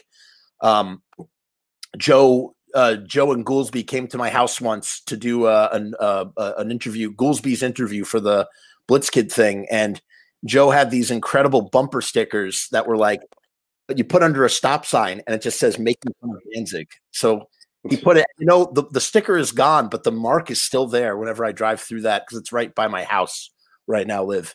Uh, but I always think of uh, I always think of that memory when I see the that stop sign, and um, yeah, it was just kind of kind of funny. But we should put that on a bumper sticker. Yeah, it's very sad. Um, uh, someone had access to my uh, computer and and stole a whole ton of my files uh, without my consent and uh, I looked into all sorts of options. I don't know what to do. It's just out, stuff is out in the ether. It's unfortunate, uh, real tragic, and um, I don't know what much I can do about it. That's and, lame. Uh, yeah, it's just really lame, and they're like people can see all sorts of stuff that I don't want anybody to see, and it's just a shame. And that's that's all I have to Yeah. say about that. A real tragedy Absolutely. if you ask me. A real tragedy. Uh, Joe says that Clash Bar jam we did was 100% promoted word of mouth in the parking lot after Jason's funeral. Not even everyone who played that night knew we were doing it. So it was a very impromptu show, and it really had a feel. I believe you can find video footage of it. Uh, on, It's up on YouTube. Some of the footages. yeah, some of the footage is up on YouTube, and it, yeah, it was just a really nice way for uh, a community um, that you know holds Mr. Monster as dear as they do, you know, to sort of see off um, uh, this guy, Jason, you know, this this musician that that impacted so many people. Um, so I think that's that was pretty cool. I think that's pretty nice. I mean, like I said, if I had been up there for any other reason, I've been like, this is great. You know, I love Mr. Monster's stuff. Mhm, Guaranteed to Bleed was my favorite song. mhm. Jeff Grun was gracious enough to let me borrow the bass and play it. You know, I'm up there with the guys that played it. If I had been there for like any other reason, I would have been happy as a pig in slop. But you know, I, I it just I was grateful to do it. Jason and his music meant a lot to me. It was nice to be able to do that as a send off. I, I just can't use the word fun. It, it that just doesn't feel. I right understand. I totally understand. It was in that way. It's bittersweet for you, as it should be, and I can totally understand that for anybody who was, you know, a fan of Jason's and Jason's loved ones. And I remember, I think I remember, you know, we were all shooting the shit outside. It was me, you, Paul, Paul Klein. Um, uh, I think Robby was there, and I think you were talking. You were talking actually about how no, I definitely saw you there because we were all talking outside, and you were talking about how you knew that album top to bottom. That's how on I know. drums. Yeah. Was it um, drums? Yeah. you told me you were. To- we were all standing in a circle, and Paul, Paul Klein, Paul, Paul Lifeless was there, Yeah. and you were talking with him. And Paul was just about to become a barber. He was he was training to be a Yeah. barber. Now he's very He cut my hair. Oh, did he? Oh, that's great. Yeah. I, he came over to my apartment. He was looking for um, test dummies. I'm like, hey, you know, come on over, cut my the hair. cool." nicest man that ever walked the face Oh, of the planet. and one of the best drummers. Oh, phenomenal drummer. And he, yeah. So we were all standing in a circle outside because I, after a while, it was the the, the it was. Uh, I don't think the bet the the show had started yet, but I mean Maybe there were so many. Emilio was there because Emilio had fr- from funeral. Emilio from Stellar Corpses. Tracy was there. Um, Robby was there. Johnny B. Morbid came out. Yeah, Um, was there. Loki, Loki was there. Yeah. Um, it was just a lot. There were so many people uh, that that all showed up at the same time, and I just uh, what a what a nice, uh, uh, uh, uh, uh, not nice, uh, a meaningful. Let's call it a meaningful, off, yeah. meaningful send off. Uh, and eventually, I guess it morphed into what Joe and uh, Sean ended up doing. Um, as I would learn, I listened to when I, I used to, I loved listening to Loki's show. He stopped doing it. Loki has stopped yeah, doing it's been the a show, while. I heard to watch it a lot too. I, I haven't. it was great for my walk. Dude, I loved I loved hearing Joe and Loki just like shoot the shit. I'd like listen to them on my walk and like hear them talking about stuff. I was like, and then you know, just Loki, Loki is uh Loki, where are you, man? Get get back on it. Get back He's on busy. the, the See, I like listening and hearing all about Mr. Monster because I right. just want to Yeah, learn everything I can. It's true. I do know. I do know over your dead body on the guitar. Uh, probably Yeah, not to back. probably not all the intricacies on the bass parts, but I, I mean, I could do the bare bones. But yeah, I used to put on when I would drum uh, at my parents' house. I used to put on "Over Your Dead Body" and just go through the whole album on the drums. Wow. See, I'll be I'll be completely transparent and brutally honest. Uh, Mr. Monster, I, I- there's like a handful of songs that I really uh, truly appreciate, and the rest of it just doesn't doesn't connect with me in that kind of way. I You know, really different like for different folks. exactly, and I understand its reverence, and you know, uh, I know a lot of the guys from Mr. Monster, and you know, but it's just not the songs that I really love, truly like appreciate. I like Little Frankenstein. I love Tina and Freddie, obviously. I like Over Your Dead Body. I like um I like Gore Whore. I like uh oh, I like Prom Night. Prom Night's a great song. Um what else? I mean, you know, in another in another lifetime, if I had a small label, I would put out those songs on an EP. You know what I mean? Like a collection of songs. Like if I was if I was doing small small run presses of of songs that I really appreciate, there's like a bunch of things I would do. That would be one of the things because I feel like it would be a really cool release. That would be one one thing I would I would I would do. I think it would be really really killer. Um, yeah, absolutely. but uh yeah those are those are really i mean they don't really th- there's uh there's the skeleton ep skeleton the crew Skeleton ep Crew EP. There's Over Your Dead Body. right There's the second version of Over Your Dead Body that doesn't have uh, Guaranteed to Bleed, Resident Evil, probably some other stuff I'm forgetting off the top of my head. Sorry, Joe. I know I should know this. Um, then Jason did oh teenage Dark. dream teenage, dream Dreams isn't on That- version two. yeah but that song is that's like my favorite mr monster song That's a that great one. i think i like that song a lot i really really really do it's a phenomenal I song Guaranteed to Bleed just That would go on my EP. resonated with me, so that was always my Nice. favorite. nice Um, but yeah, and then he did the he did Deep Dark. Uh, there's the Skeleton Crew EPs. There's two versions of that. Uh, the first thing they put out was songs from the Crypt, the cassette only thing. see i like that prom night better i like that prom night the best that's a good prom night Yeah, and then there's the um, I don't remember how long it was up, but on the Mr. Monster site there was a downloadable album called Breaking Hearts and Eating Brains.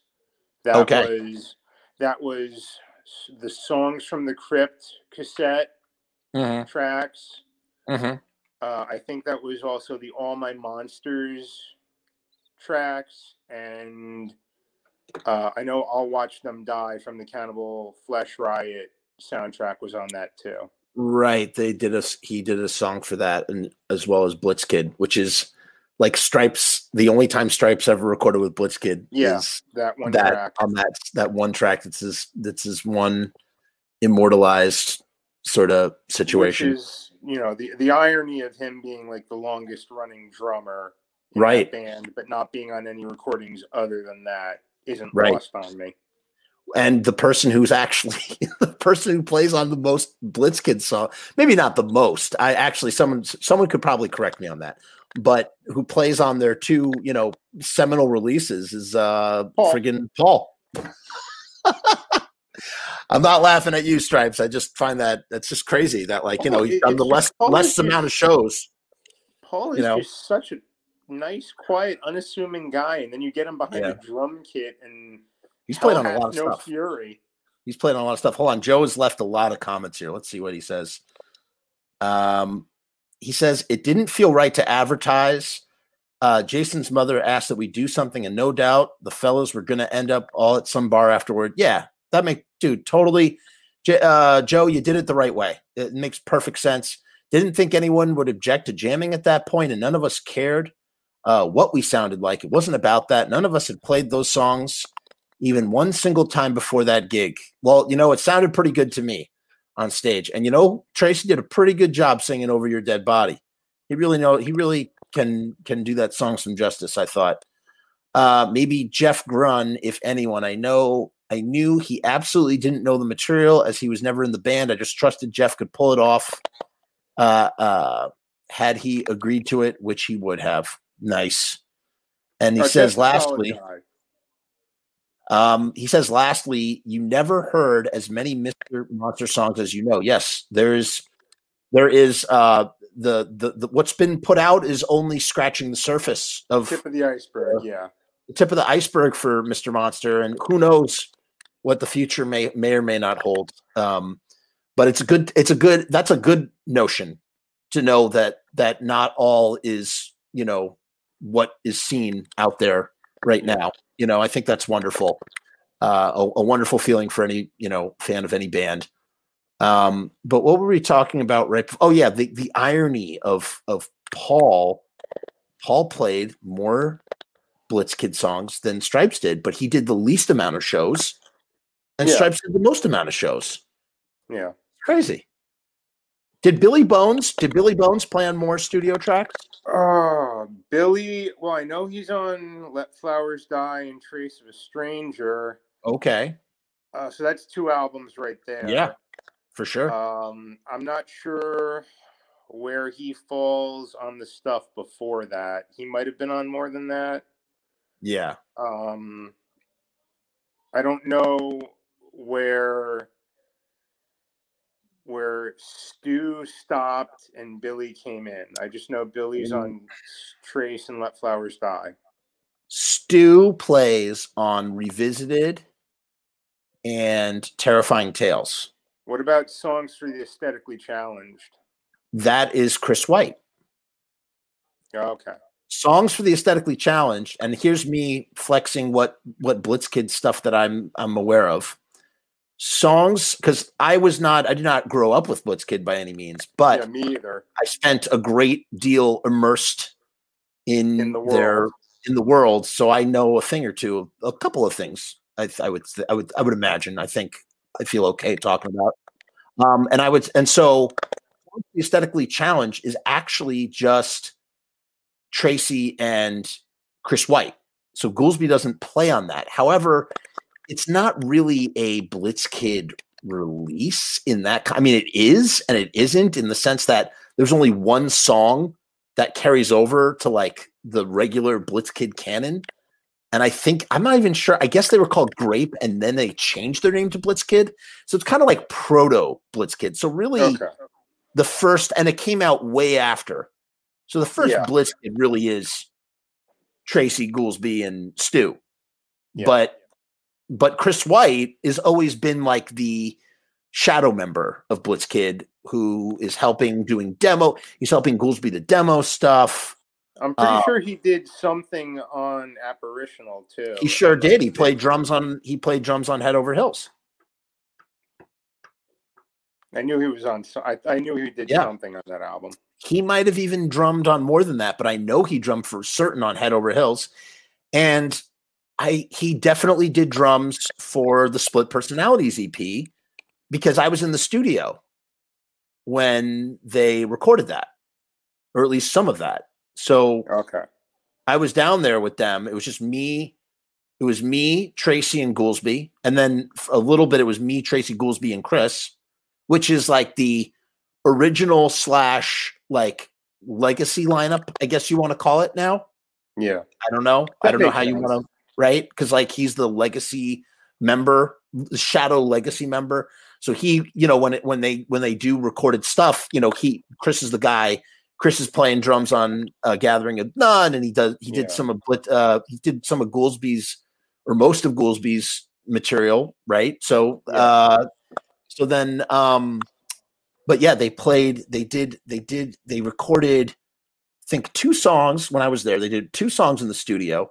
But the real interesting thing was, and I have it somewhere on my tapes in my archive, is um, one of the earliest Blitzkid rehearsals was being digitized and wow. have some of it recorded. And it's like them they're doing the pumpkin patch murders. We're all sitting on a couch listening to this thing being digitized. And it's like super slow. Pumpkin patch murders, like the intro, it takes like 15 minutes. Not literally, but it's like super. Oh my God, it just takes forever. Um and uh yeah, yeah. So I think that I think Stu is on two releases. And again, Tracy, please correct me. Joe, correct me. Someone, uh, Robby, Someone correct knows me. better than than either one of us. Um, I think it's Stu on the first two, mine not including Chris White on on that first demo, which was really just a demo. They did it on a four track in Chris White's bedroom at his house in Bluefield. Okay. Um, and it was just I don't even think there's I'm not sure if there's bass or if it's just guitar and drums. It might just be guitar and drums and and Tracy's vocals, and that has Slaughter on the sock hop, and then every other song, Couch Potato Romance, all those other songs, those are not really Blitzkid songs, even though they those are grape songs or songs that would eventually uh, be uh, cast aside. Um, and then, yeah, Billy Bones for those next two releases. So, however many songs those were. Then you have Paul Klein. Yeah. And then, um, and then uh, for for apparitional, you have uh, Chris White and you have um, Rick. Rico. Yeah. And then Chris White for split personalities. Yeah. So I think that covers. Wait, wait, Chris. I thought Dave from the Crypt Keeper Five played on split personalities that how many tracks is on split personalities? Four or five uh, tracks? Man, um, I mean, I I know Wretched's on there, but I'm I'm drawing a blank for how many. No, Wretched is not. Wretched is not on split personalities. Nope. Nope. They do Monocaine Blues, Devil is a Vampire. They do. They do. They do two of the Crypt Keeper five songs. They do. Right. Um, right. Lunacy, uh, uh, Lonely Mr. Lunacy, Cadaver. Yep, yep. And um, Midnight on Lover's Lane. Right, right. And then the other two are supposed to be on split personalities. Possibly, Wretched. but the Wretched, two songs, yeah, Wretched was definitely originally supposed to be on split person split personalities. I watched them track and record and have shot footage of them doing of them doing Monocaine Blues and The Devil is a Vampire. Those are the two tracks that they had done. So I, I know thought, I thought that those have Chris White. Nope, Chris White. Well, I, I mean, I just mean on split personalities. I thought Dave did the drums on it. Maybe for the Crypt Keeper Five side, or maybe for the Crypt Keeper Five covers. Maybe. I have to ask Tracy. Um, and then, and then I'm trying to think. Was there one other thing? No, that's probably it. Hold on. Let's read these comments.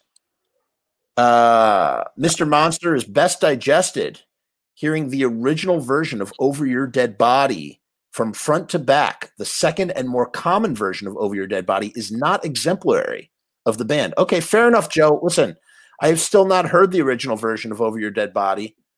Um, so you know that that could be the case. I think you gave me, or I took from you, version two. I on when we were on tour. I uh, I got to take a bunch of Joe's music, so I got a I've got a bunch of tasty. But he's got a lot of good stuff. Yeah, version one is definitely better. Treats. Version two, version two doesn't have any of the hard stuff like. Uh, gotcha. Like like Resident Evil or okay. Um, uh, Teenage Dreams isn't on it. Guaranteed to Bleed isn't on it. Uh, Dude, that Teenage Dream right. song. I know. I think that's Joe, and that's Joe's song. That's not even yeah. Jayson's song. Yeah. It's a great song. Uh, Chris White plays on more than most people realize. He plays on only a few songs on some records, but he's there more than most realize. Uh, and apparently, Bat Whispers is Chris. I did not know that. So he played on two tracks okay. for certain. Um, Robby says Chris does the Goolsby tracks for Apparitional. Rick does the Tracy tracks. There you go. So Chris hey. actually does half the tracks, or you know whatever the Goolsby songs are. That's Chris. Whatever the split is. Okay. Wow, that's so interesting, and that kind of yeah. makes sense for their like. That's that's a very interesting. That's very interesting uh, notion right there.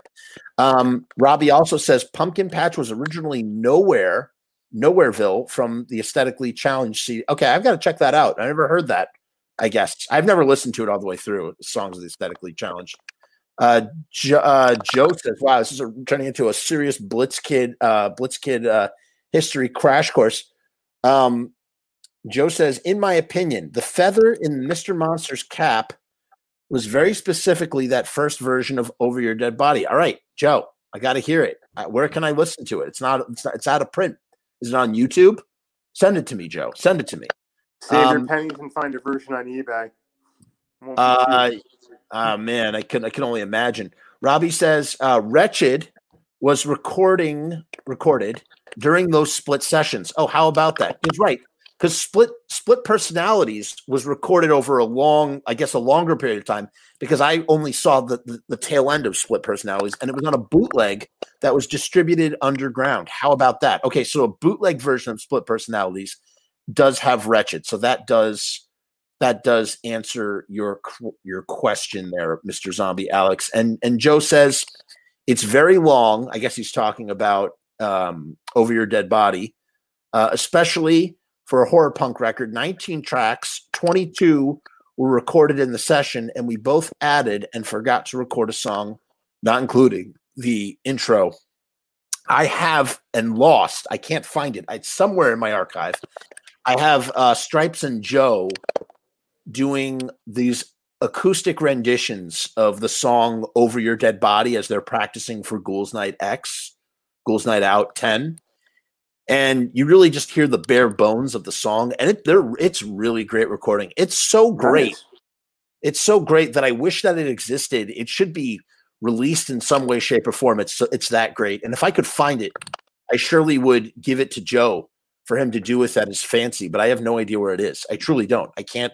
I've looked and I've looked and I've looked and I can't find it. I just want to hear it again because I remember that's when I really was made aware of like, oh wow, you know, the songwriting of Mr. Monster is pretty great in in terms of you know this over your dead body song. I was like, whoa, that's like a really great song. I didn't know what they were playing. They they we were in we were in Utah, I think, or something, and they uh Stripes and um Stripes pulled out a, acoustic. Joe had an acoustic. I don't know, remember where Tracy was uh, uh, I think Goolsby was sleeping in a in a hotel or something, and um, we were just in this box truck, and they're just they just start jamming out. I was up in the the, the loft the, where the bed is, and they were just jamming out on this song, and it was really freaking great, man. Really, really great. Yeah, it's a good one. Uh, Joe says it's the variety and the journey of Over Your Dead Body that I find most admire of it, and I agree not to mention its production, packaging. It's a hefty offering with a lot of variety, um, which I believe is one of the reasons why you can't you can't actually put over your dead body on an LP because it's too freaking long. Which goes back to like, hey, do an EP with like the creme de not the creme again for me the creme de la creme, but like you know I'm sure any fan would want every fucking song on there. But for me, I'd be like, all right, let me cherry pick the songs that I just really just want to hear over and over and over again and it would be i feel that way about a lot of records. There's just a lot of different records out there where i'm just like give me these like five songs on an ep and then like make a super like like a like a sharp ep that cuts you like cuts your cheek and makes you bleed you know when you listen to it. Just or you know, fit everything on a double album if if it doesn't fit on one that is no, also there's no Mr. Monster fan out there that's going to want you to cut that and make it a single album. Oh, if you're so right. Down to having everything on two or cutting it and doing you're right. one. You're not going to find anyone who's going to want to cut it. You're right. You're you're absolutely right. Only someone who is a casual listener like myself of Mr. Monster would would want that, you know. Don't seem to be too many of those out there, Jeff. They're, they're not. They, they the fans tend to be you know pretty rabid for that band. It's the same thing with Blitzkid, and you know the yeah. irony is the irony is, and I love, I really do. I've you know touring with the band and whatever with the band, I've really grown to love and admire their music. Um, but it's kind of ironic that the band I've seen most times live happens to be Blitzkid. I've seen Blitzkid 55 times live. It's crazy. That's a nice even number. That's a nice, nice even number. number. Nice, well, round number. I don't know about even. Yeah, it's a nice number. round number. Joe says it very well might be the longest horror punk record recorded in a single session uh, and at the time, it was the closest to being compared to Famous Monsters Digipack over 19 songs, a major production jump. You know, Joe is giving away all his tasty tidbits that he could be saving for a, a, a wonderful Mr. Monster rep- retrospective. He's just letting it all out of the caboose. I'm sure he'll tell it again if we're lucky enough to get that retrospective. You know, I got to tell you, I was like, I was sitting here, I'm going, as I'm, uh, did you watch the thing I did, the 1979 thing that I put together? Uh, I think I tried to find it and I couldn't get it to work. You should totally watch it. Um, you should watch it on YouTube. It's available on YouTube if you're a Misfits okay. fan, and I know you're a Misfits fan, so check it out. It's the entire year of 1979 told in like three hours.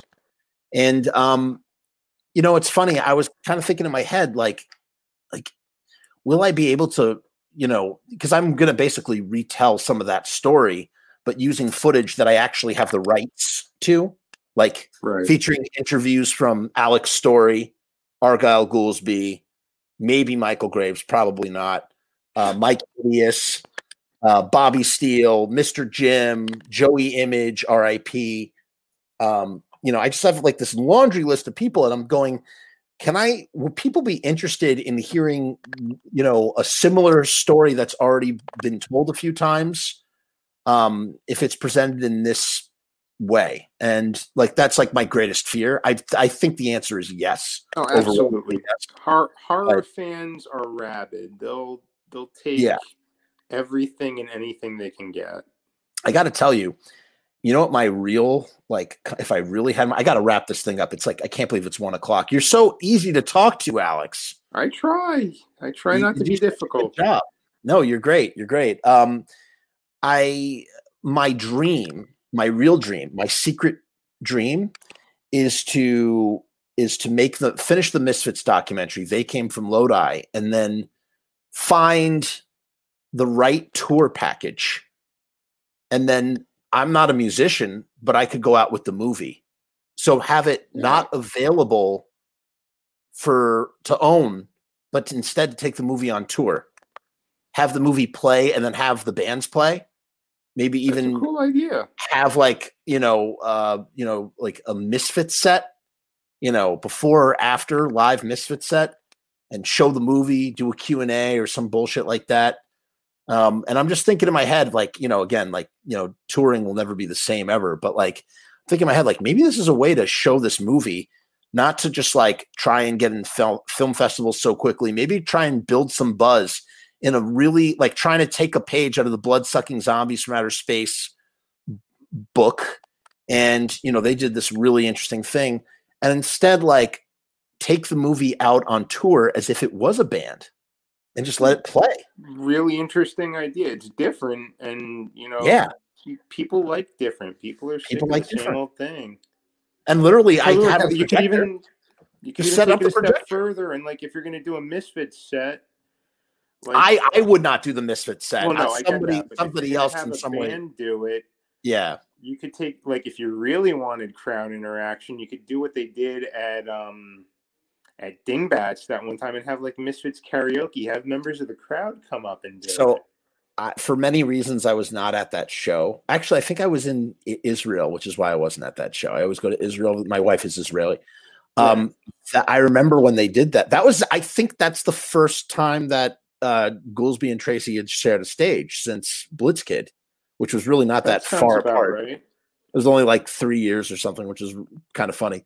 Um, but uh, that is a phenomenal idea. I didn't even think about that. Yeah, Do a uh, Misfits Crowd karaoke on the road. Yeah, bring people up. I mean, shit, I'd get down on that too. I'd probably sing a song or two, and um, and and then show the movie and do that. That would be a lot of fun. Like, make it super duper exclusive, like an exclusive package. You know, people would book that, and then you just plug into the PA, plug up, uh, put put up a screen, and then uh, uh, uh, do a Misfits karaoke afterwards, or do or have Yeah. you know if I find the right the right artists to do this package with, you know what I mean? Because it's like, Yeah. ah, wow, you're kind of blowing my mind. You're like giving mean, me these ideas that I didn't have- even think about. Have you heard of um, the band Punk Rock Karaoke? Yes, I'm familiar with that. Yeah. Same principle. There you go. Just do that. Yeah, But all Yeah. misfits. Yeah, yeah. No, it's an, that's an interesting. merit. It's an interesting notion. I mean, I would have to. I'd have to. There would be a lot of logistics to figure out. Yeah. but that would be that would be a really that would be really really fun austin smith says i would have to do my whistle version of some kind of hate i did a um you know what i'm going to play it for you right now because i i own that it's mine you want to hear something really really fun really silly I think we both know the answer to that. okay well even if you don't i'm going to play it for you anyway just because give me one second while i set it up Yeah. uh, we'll, we'll end with this. Um, hold on one second. My lord, I was not expecting to go this long, dude. Holy hell! When you go, you go. When you gotta go, you gotta get go. going. What can I say? Some kind of hate. See if we can find that on my channel. There it is. Okay. Some people are not a fan of this cover. All right. So, as I said, I'm not a musician. However, I, you know, I I love. I'm a passionate music fan, and you know, uh, in a desperate in desperate attempts, you know, it's very frustrating to want to make music or to try to make music and not have a musical bone in your body to do it. And so, not knowing how to play any instruments, I attempted to try and record a Misfits track, and what I- it ended up being this this a cappella situation. And I'm going to play it for you right now. So here's me, Mr. Jim, and Franche Coma at Mr. Jim's store.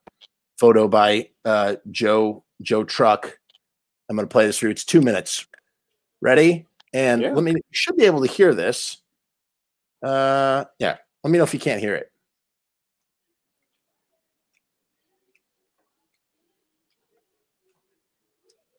I don't hear anything. Well, that sucks. Yeah, it does. You I mean, Um, if you can't get it to work, just send me the link in Messenger. Yeah, I'll probably end up just doing that. But wait, let me try this one more time. Yeah, And if. I can't, if I can't get it, then I can't get it. Uh, oh, you know what? Because I have to do share audio. That's why. Okay, now this should work. All right, ready? Hold on. All right.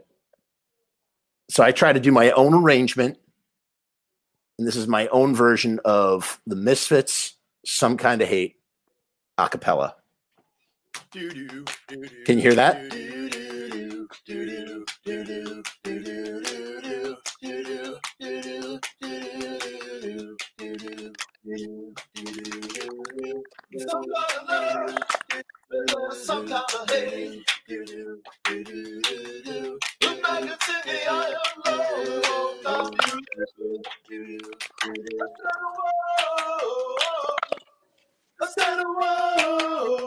Can you hear it? Yeah, my phone keeps breaking out, but I or breaking off. But I can hear it. All right,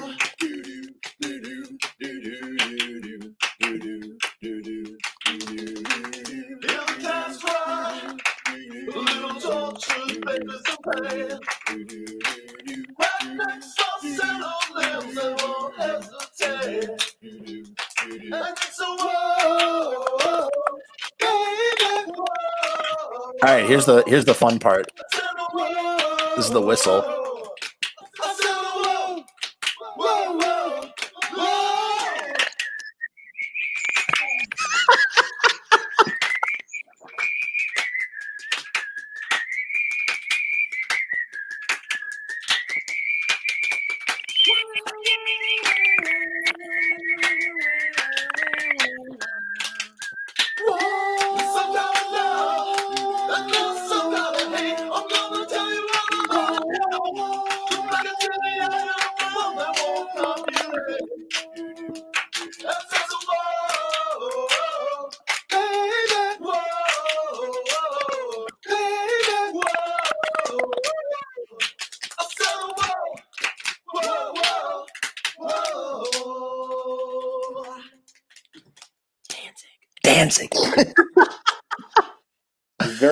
Like if you gave, uh, if the Ronettes or the Shangri La's had male singers and were given a Misfits song. I just, it was such a fun, it's just a fun little experiment trying to record something and uh, trying to add harmonies where there aren't any um, before. If you don't experiment, you don't get anything new good. That's right. Austin says this sounds very close to the Fiend Club Lounge version with vocals. I've never heard it. Now I got to listen to that. I, I never. I, I remember when that CD came out, but I never. I never picked it up or really listened to it. Joe says, I'm not saying it's better than or even as good as Famous Monsters, but I can't think of a horror punk record that was that long ambitious or was produced and packaged professionally from 2001 up until Goolsby's Darken Your Doorstep record. And he says, We did Misfits karaoke. It was my effing idea. That was not the GNO show. We even got a C and D from Jerry for it. Okay, I was wrong. Wasn't that a Ghouls Night Out show? No, that was the year that they didn't do Ghouls Night Out. That was Right. the year where it was They Uh, fell out Brick with Matt Pathetic. Yes, yes, Brick yes. Bats and uh, Right. Shadow Windhawk played, and Right, they right, ended right, with right. the karaoke. Right.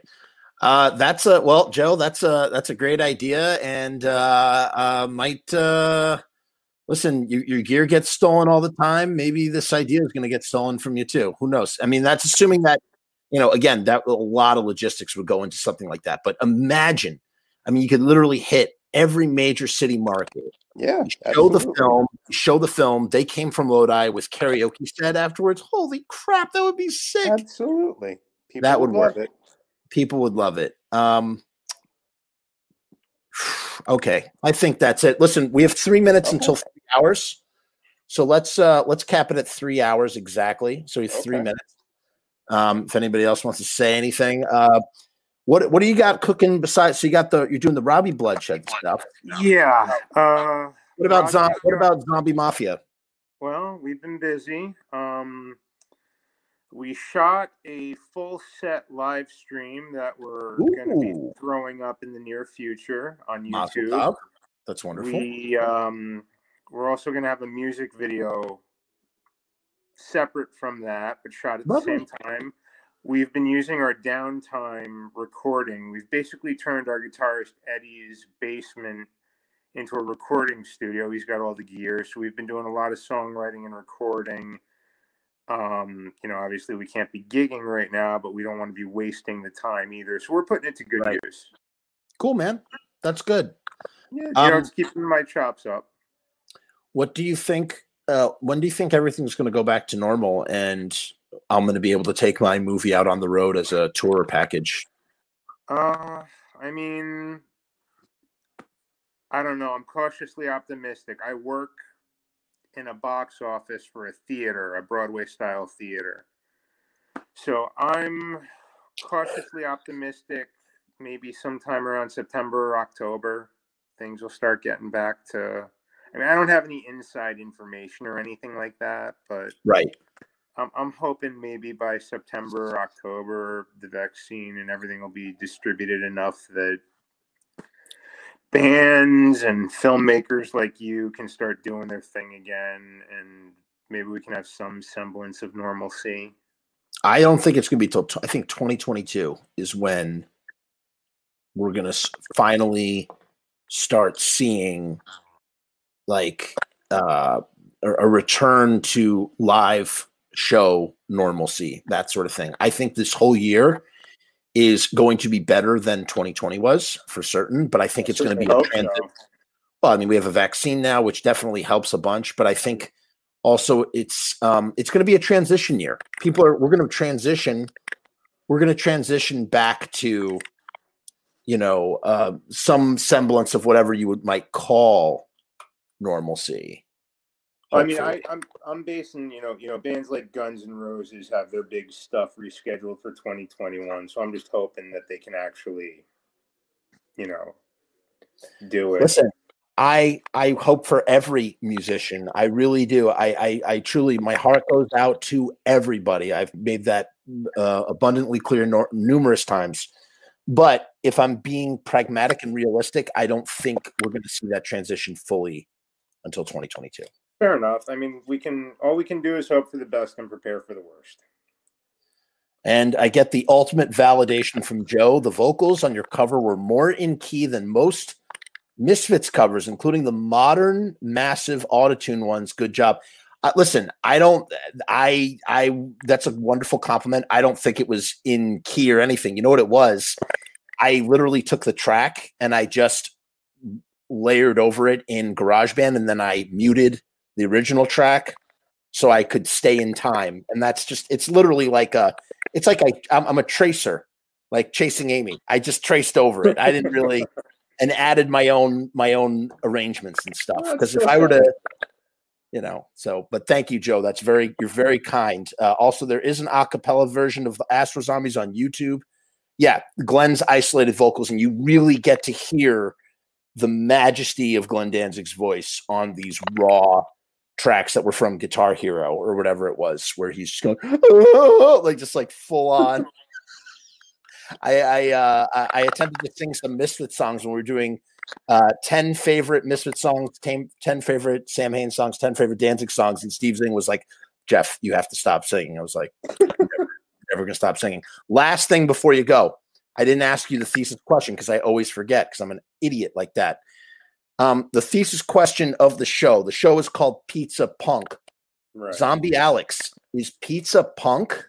And you know, I was waiting for you to ask me that. I was okay. Why? Uh, my answer is yes. Okay. Pizza is punk. Now, I, I do want to say, to be fair, when you had Robby on the show, he brings up a good point. You know, the the froofy kind, the margarita, the fancy stuff. Not punk. right. But here's my thing. Right. Your stereotypical pizza, your crust, your your marinara, your mozzarella cheese the, the mm-hmm. pizza that when you when you say the word pizza, nine tenths of your audience is going to think of that. Right. And to me, it's punk rock. And my reasoning is number one, you know, the Ramones had pizza like every meal when they were on tour. It yep. may have only been Domino's, but at least it was consistent. They knew what they were getting. Number two, in Cheetah Chrome's book, which I mentioned before, Right. He mentions, you know, when they were first in New York, they basically made enough money for a pack of cigarettes and a slice of pizza a day, and then they'd eat dinner at CBGB's, the chili. God yeah, bless them for being Steve, brave enough to do that. That Steve but, would jerk off into. Steve. Yeah. But the point I'm trying to make is to me, punk rock isn't your your leather jackets, your spiked hair, your your hardcore guitars. To me, punk rock is like Richard Hell and the Void. Or my ideal on punk rock is like making the most with what you have. It doesn't, you know, it, it doesn't have to be your stereotypical punk sound. It's it's doing what you want, and typically it's it's the opposite or, or just wanting to break away from the normal. And pizza is cheap, it's effective, it'll feed you, and the original punk band survived on it. It's making the most with what you have. It's making the most with those three ingredients. So to me, pizza is punk. Well, well friggin' said. Well said. Zombie Alex, I want to thank you so much for being on the show. This was truly pleasure, great. Man. Thank you for having me. I appreciate it. Joe says, up with you. Joe says, "Man, I'm bored as fuck. Interacting, t- interactive TV is just too much fun. I love both you dudes a ton, and y'all have too many questions and questionable comments for me to uh, uh, to have exhibited any discipline." Joe, I thought you did a great job ex- exhibiting yeah, great amount of discipline. So there's that. Um, Joe was going to actually come on. Joe and I are going to do a commentary for Return of Living Dead. I got to figure out the nice. logistics, but we're gonna we're gonna talk about a movie that we both really really love, uh, uh, and that will premiere. I don't know live or somehow. I've got to figure all that out. But that's okay, cool. that's it. That's another episode of Pizza Punk. Peace and hair grease. Bye bye.